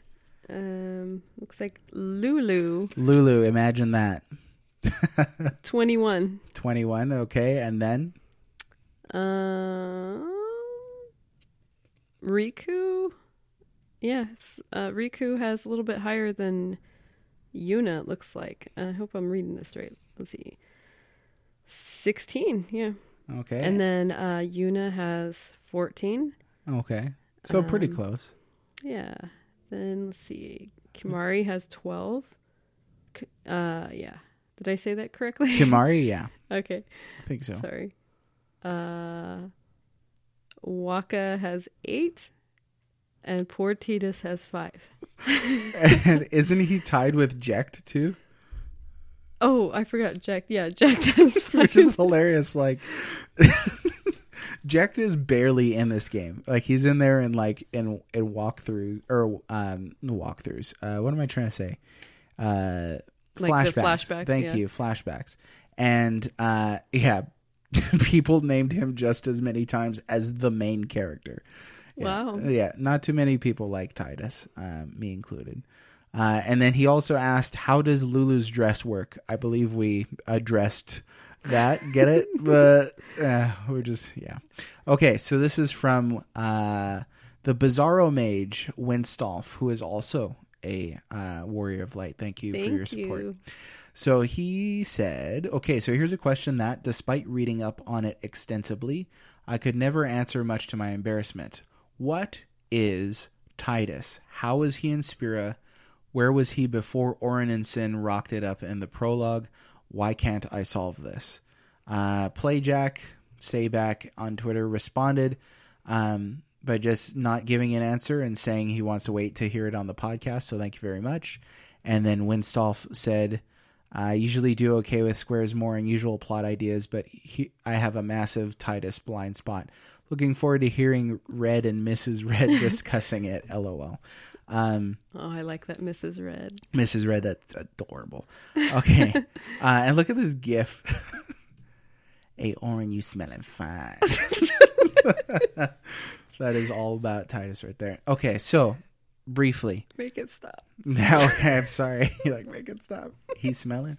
Okay, so very briefly, uh, a thousand years ago, Zanarkand and Bevelle were fighting a, a war.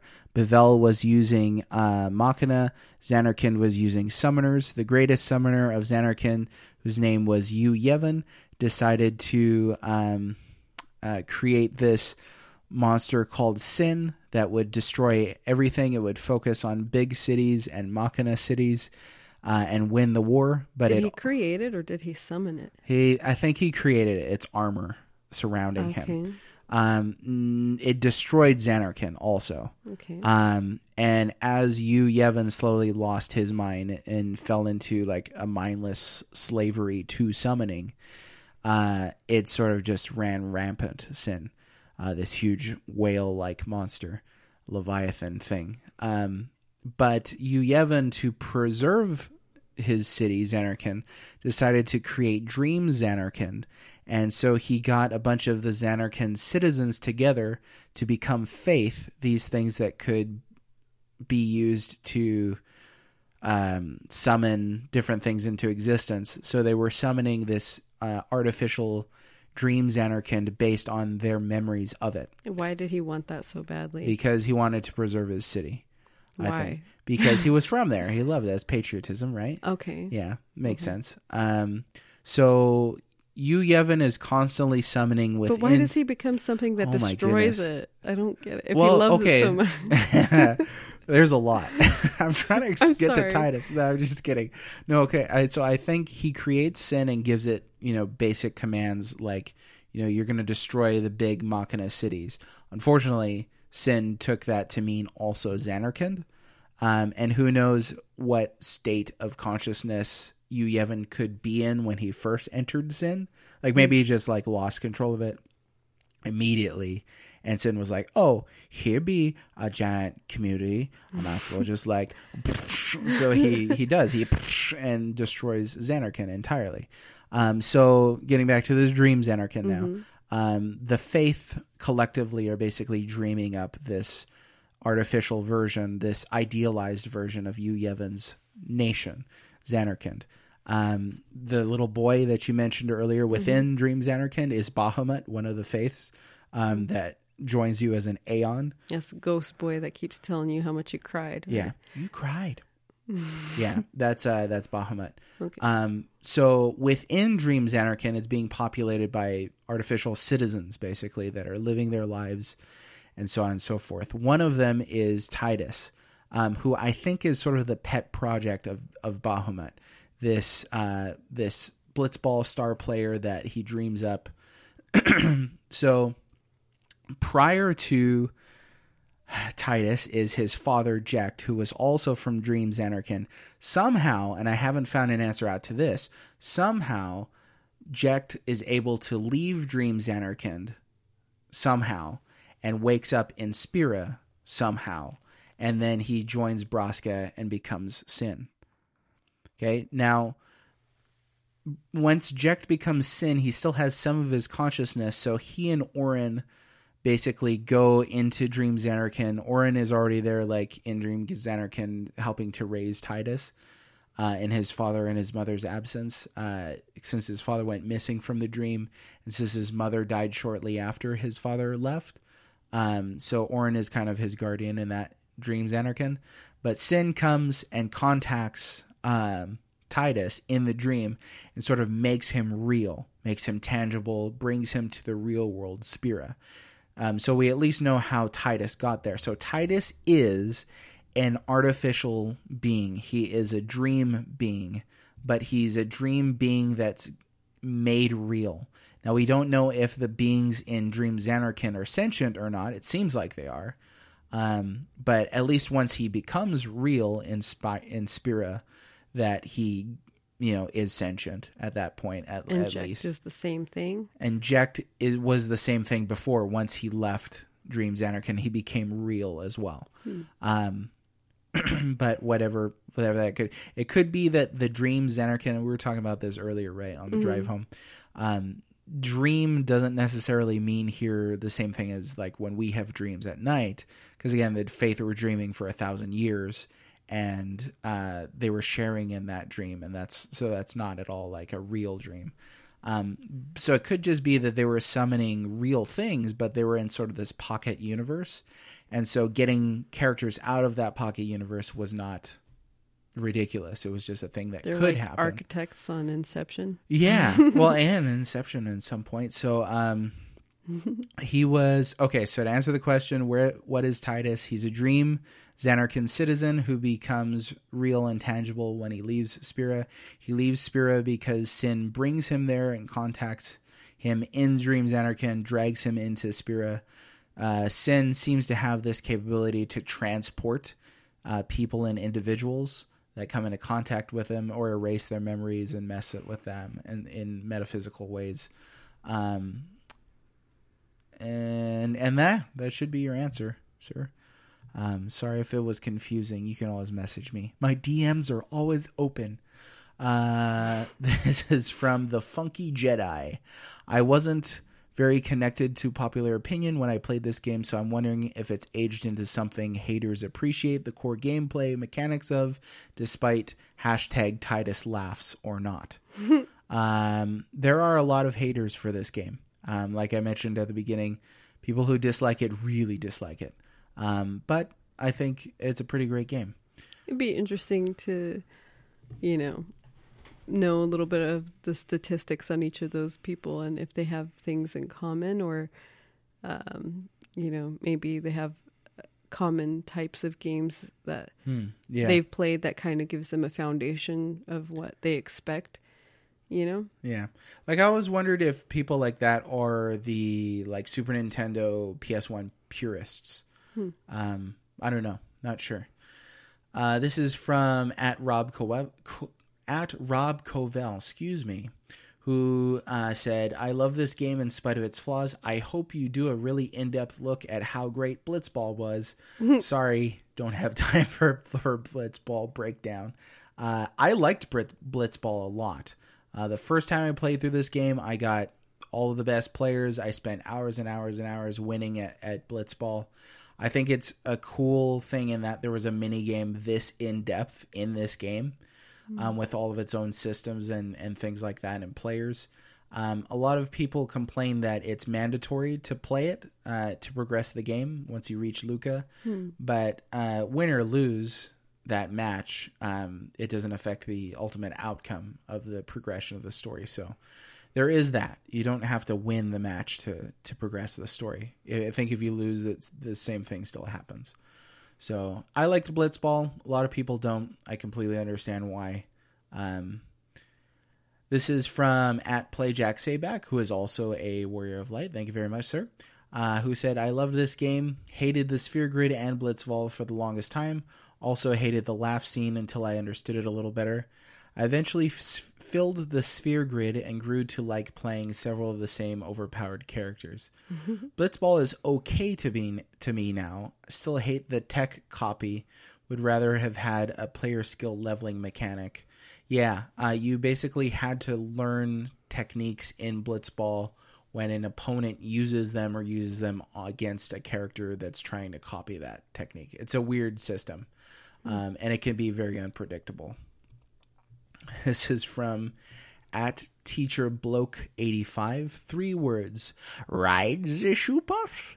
He's referring to uh the shoopuf trainer who is like this weird fish guy. It's kind of weird that like this universe has like almost everybody's human and then there's like a couple ronso and a couple guado. And then there's like a really couple like what are you like a fish man you're like a lizard person like what where do you even come from yeah so there's the rides of the shoopuf guy uh, looking forward to this. Final Fantasy X didn't really click with me at first, probably because I've been smashing Shadow Hearts in the couple of months prior to its PAL release. Came back to it a few months later though and loved it. Uh, this is from at Dr. Zach eighty seven. Any Final Fantasy two attend to opinions, or you're saving that for another cast. Uh, we talked about it a little bit. I will probably never do an episode on Final Fantasy X 2. Who knows? Maybe if I become a eunuch. uh, this is also from Play Jack Sayback. If you have played any, oh yeah, excuse me. Also from Play Jack Sayback, if you have played Final Fantasy X and Final Fantasy X 2, how did you feel about the initial difference between Yevon and New Yevon? Was there trust? We, the party, saved the world and set it right, so it should be good this time versus evil old dog new evil tricks. Um, I'm not too familiar with that in Final Fantasy X 2. I know that there's a new branch of the Yevonite religion um, that sort of like refocuses, um, but I don't think it actually reforms. It's yeah, it's sort of an interesting idea, but didn't get to it. This is from just a GIF from uh, at Chris BG ninety nine. Uh, just yeah, that scene from the Grinch. Hate, hate, hate double hate, loathe entirely. to whom I said, But did you finish it? Anyways, he didn't like the game. Uh, what was your favorite boss fight?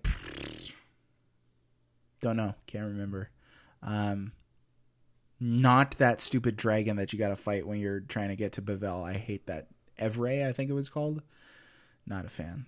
Um, I don't know if I had a favorite boss fight at Alex Beru to use, who said top four video games I played every year. That's pretty high praise. Uh, this is from Games with Coffee, who is a mage, the hyperactive coffee mage. Sphere Grid as a tool to develop characters, yay or nay? I say yay. Wish it had some improvements on it, um, but what you gonna do? He said, per- personally, while I thought it was tedious, tedious, I actually enjoyed the depth of customization, of depth, dearth of customization. That's sorry, I re- misread that twice. I actually enjoyed the dearth of customization available for each character. Hopefully, that's how you pronounce the word dearth. Until you hit the end game where you have to grind for spheres at the battle arena. Yeah, not a fan. Not a fan of that. Um, he tells this brief story here on his PS2 how he spent 140 hours getting his characters as strong as they could be to take on the final super boss, which is like a secret boss in the game, harder than the last boss. Uh, beat him, celebrated, saved the game, decided to start a new game, accidentally saved over his old file. Oh, uh, The good old days. At least it wasn't like the the Super Nintendo NES where if like you bumped it, it would corrupt your file. oh, I'm just like, yeah. Anyways, uh, this is from at Fritzstalgia. Oh, interesting. Laugh jokes aside, what about the zombie plus Phoenix Down thing you can do to cheese the ending? Um, so he's referring to Yu Yevon in the battle. Yu Yevon is kind of like this thematic fight, uh, but not really a challenging one. I, I, I think if I recall, he heals your party even as you're fighting him, and you can just like uh, beat him really easily. He's referring to this thing where you can turn him into zombie status and then just use a phoenix down and it'll kill him. Um, I think that Yevon is just there as uh, the conclusion of this theme of of mindless obedience and sort of like this main antagonist. But I think the real final battles are the battle against Seymour and and Jecht. So there's that. Um, at Eros, Elric responded, Final Fantasy VII had Knights of the Round and Surecast, I believe, from the strategy guide. So yeah, there's there's been things in the past that you can use to cheese cheese bosses, um, but I think that um, the mechanical and rote boss fight that is Yevon is is more thematic rather than challenging. Uh, the arcade castle, how many Tidus laughs? A lot. too too many. ha ha ha ha ha ha six. oh, with, with you know, we should do that someday. Um, I love spamming that GIF too. That's one of my favorite things to do. Yeah. Um, this is from Pico Nyan Nyan.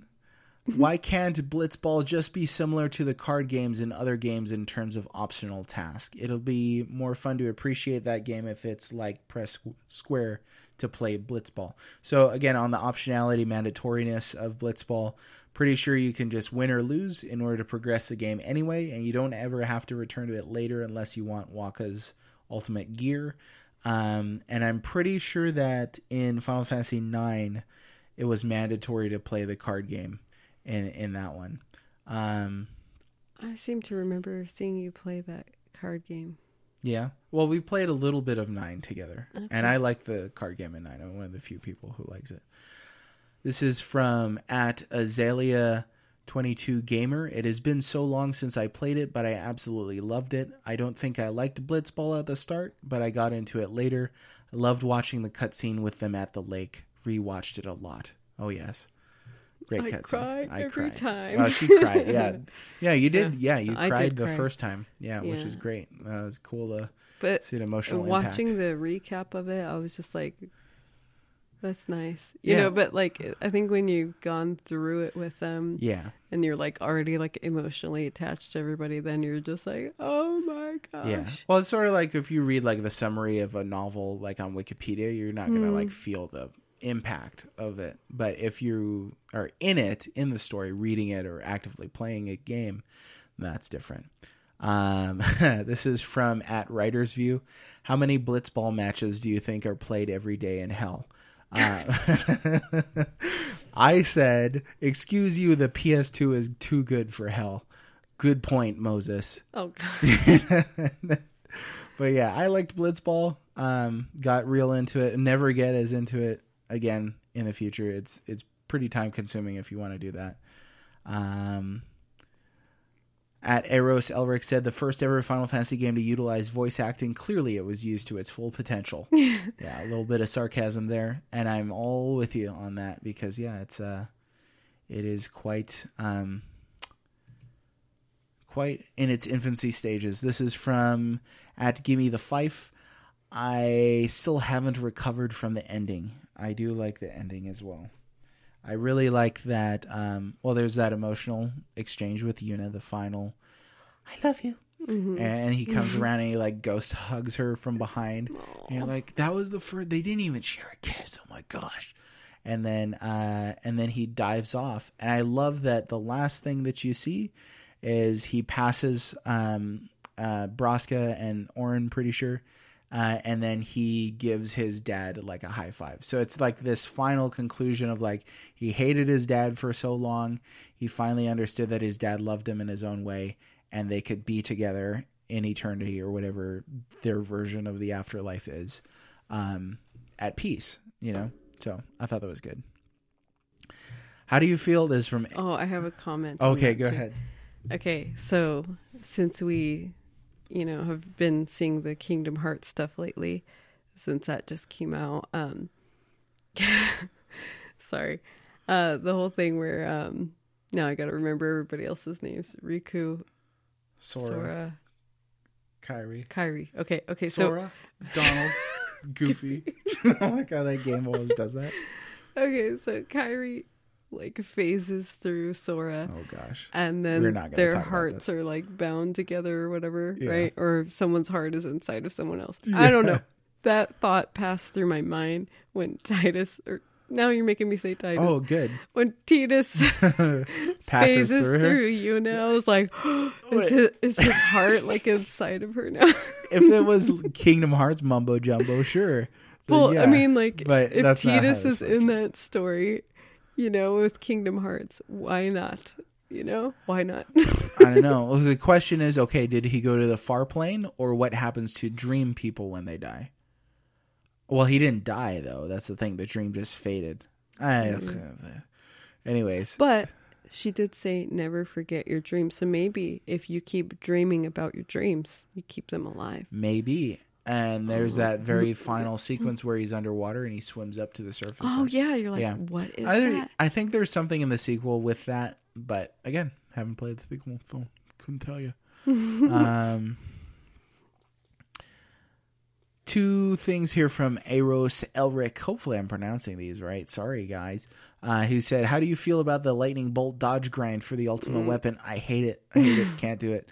Uh, definitely don't have the time to do it today. I hated watching it. Yeah.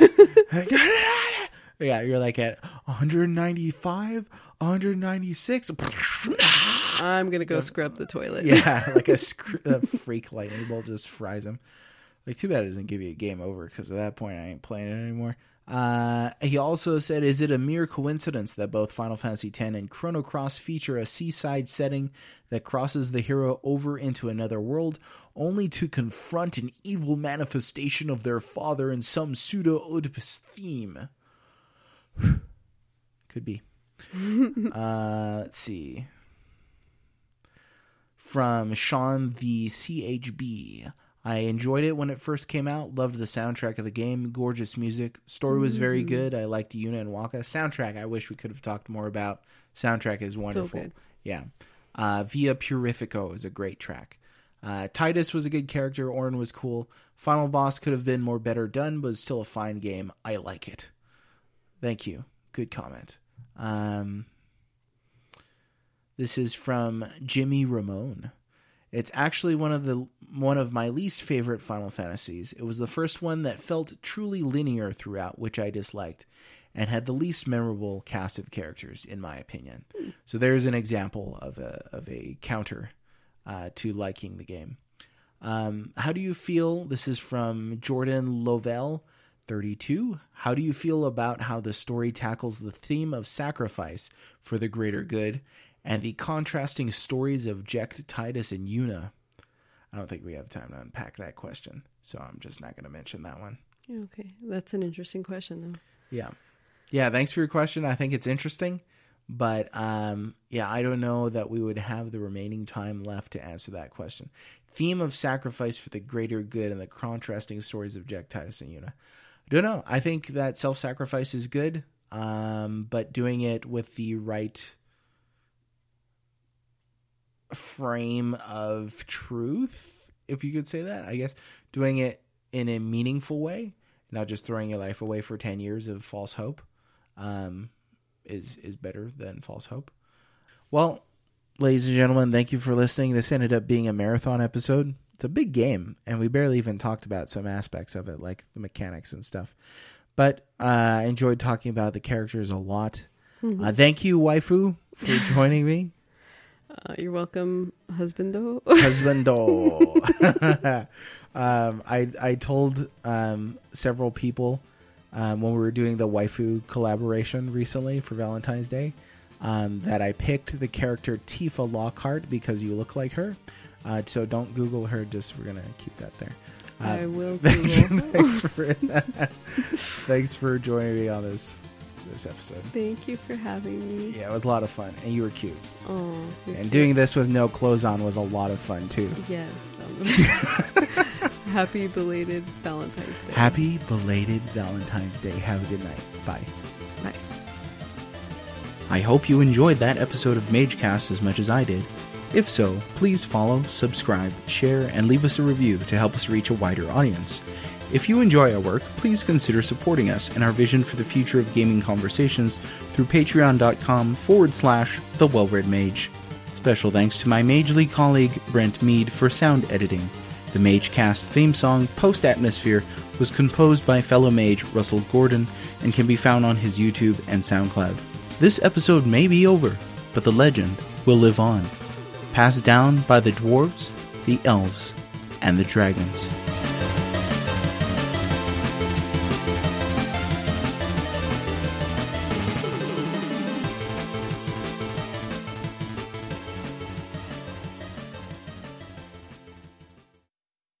My name is Katie Cakes, and I am the host of Cake Bites, a podcast adventure through gaming history.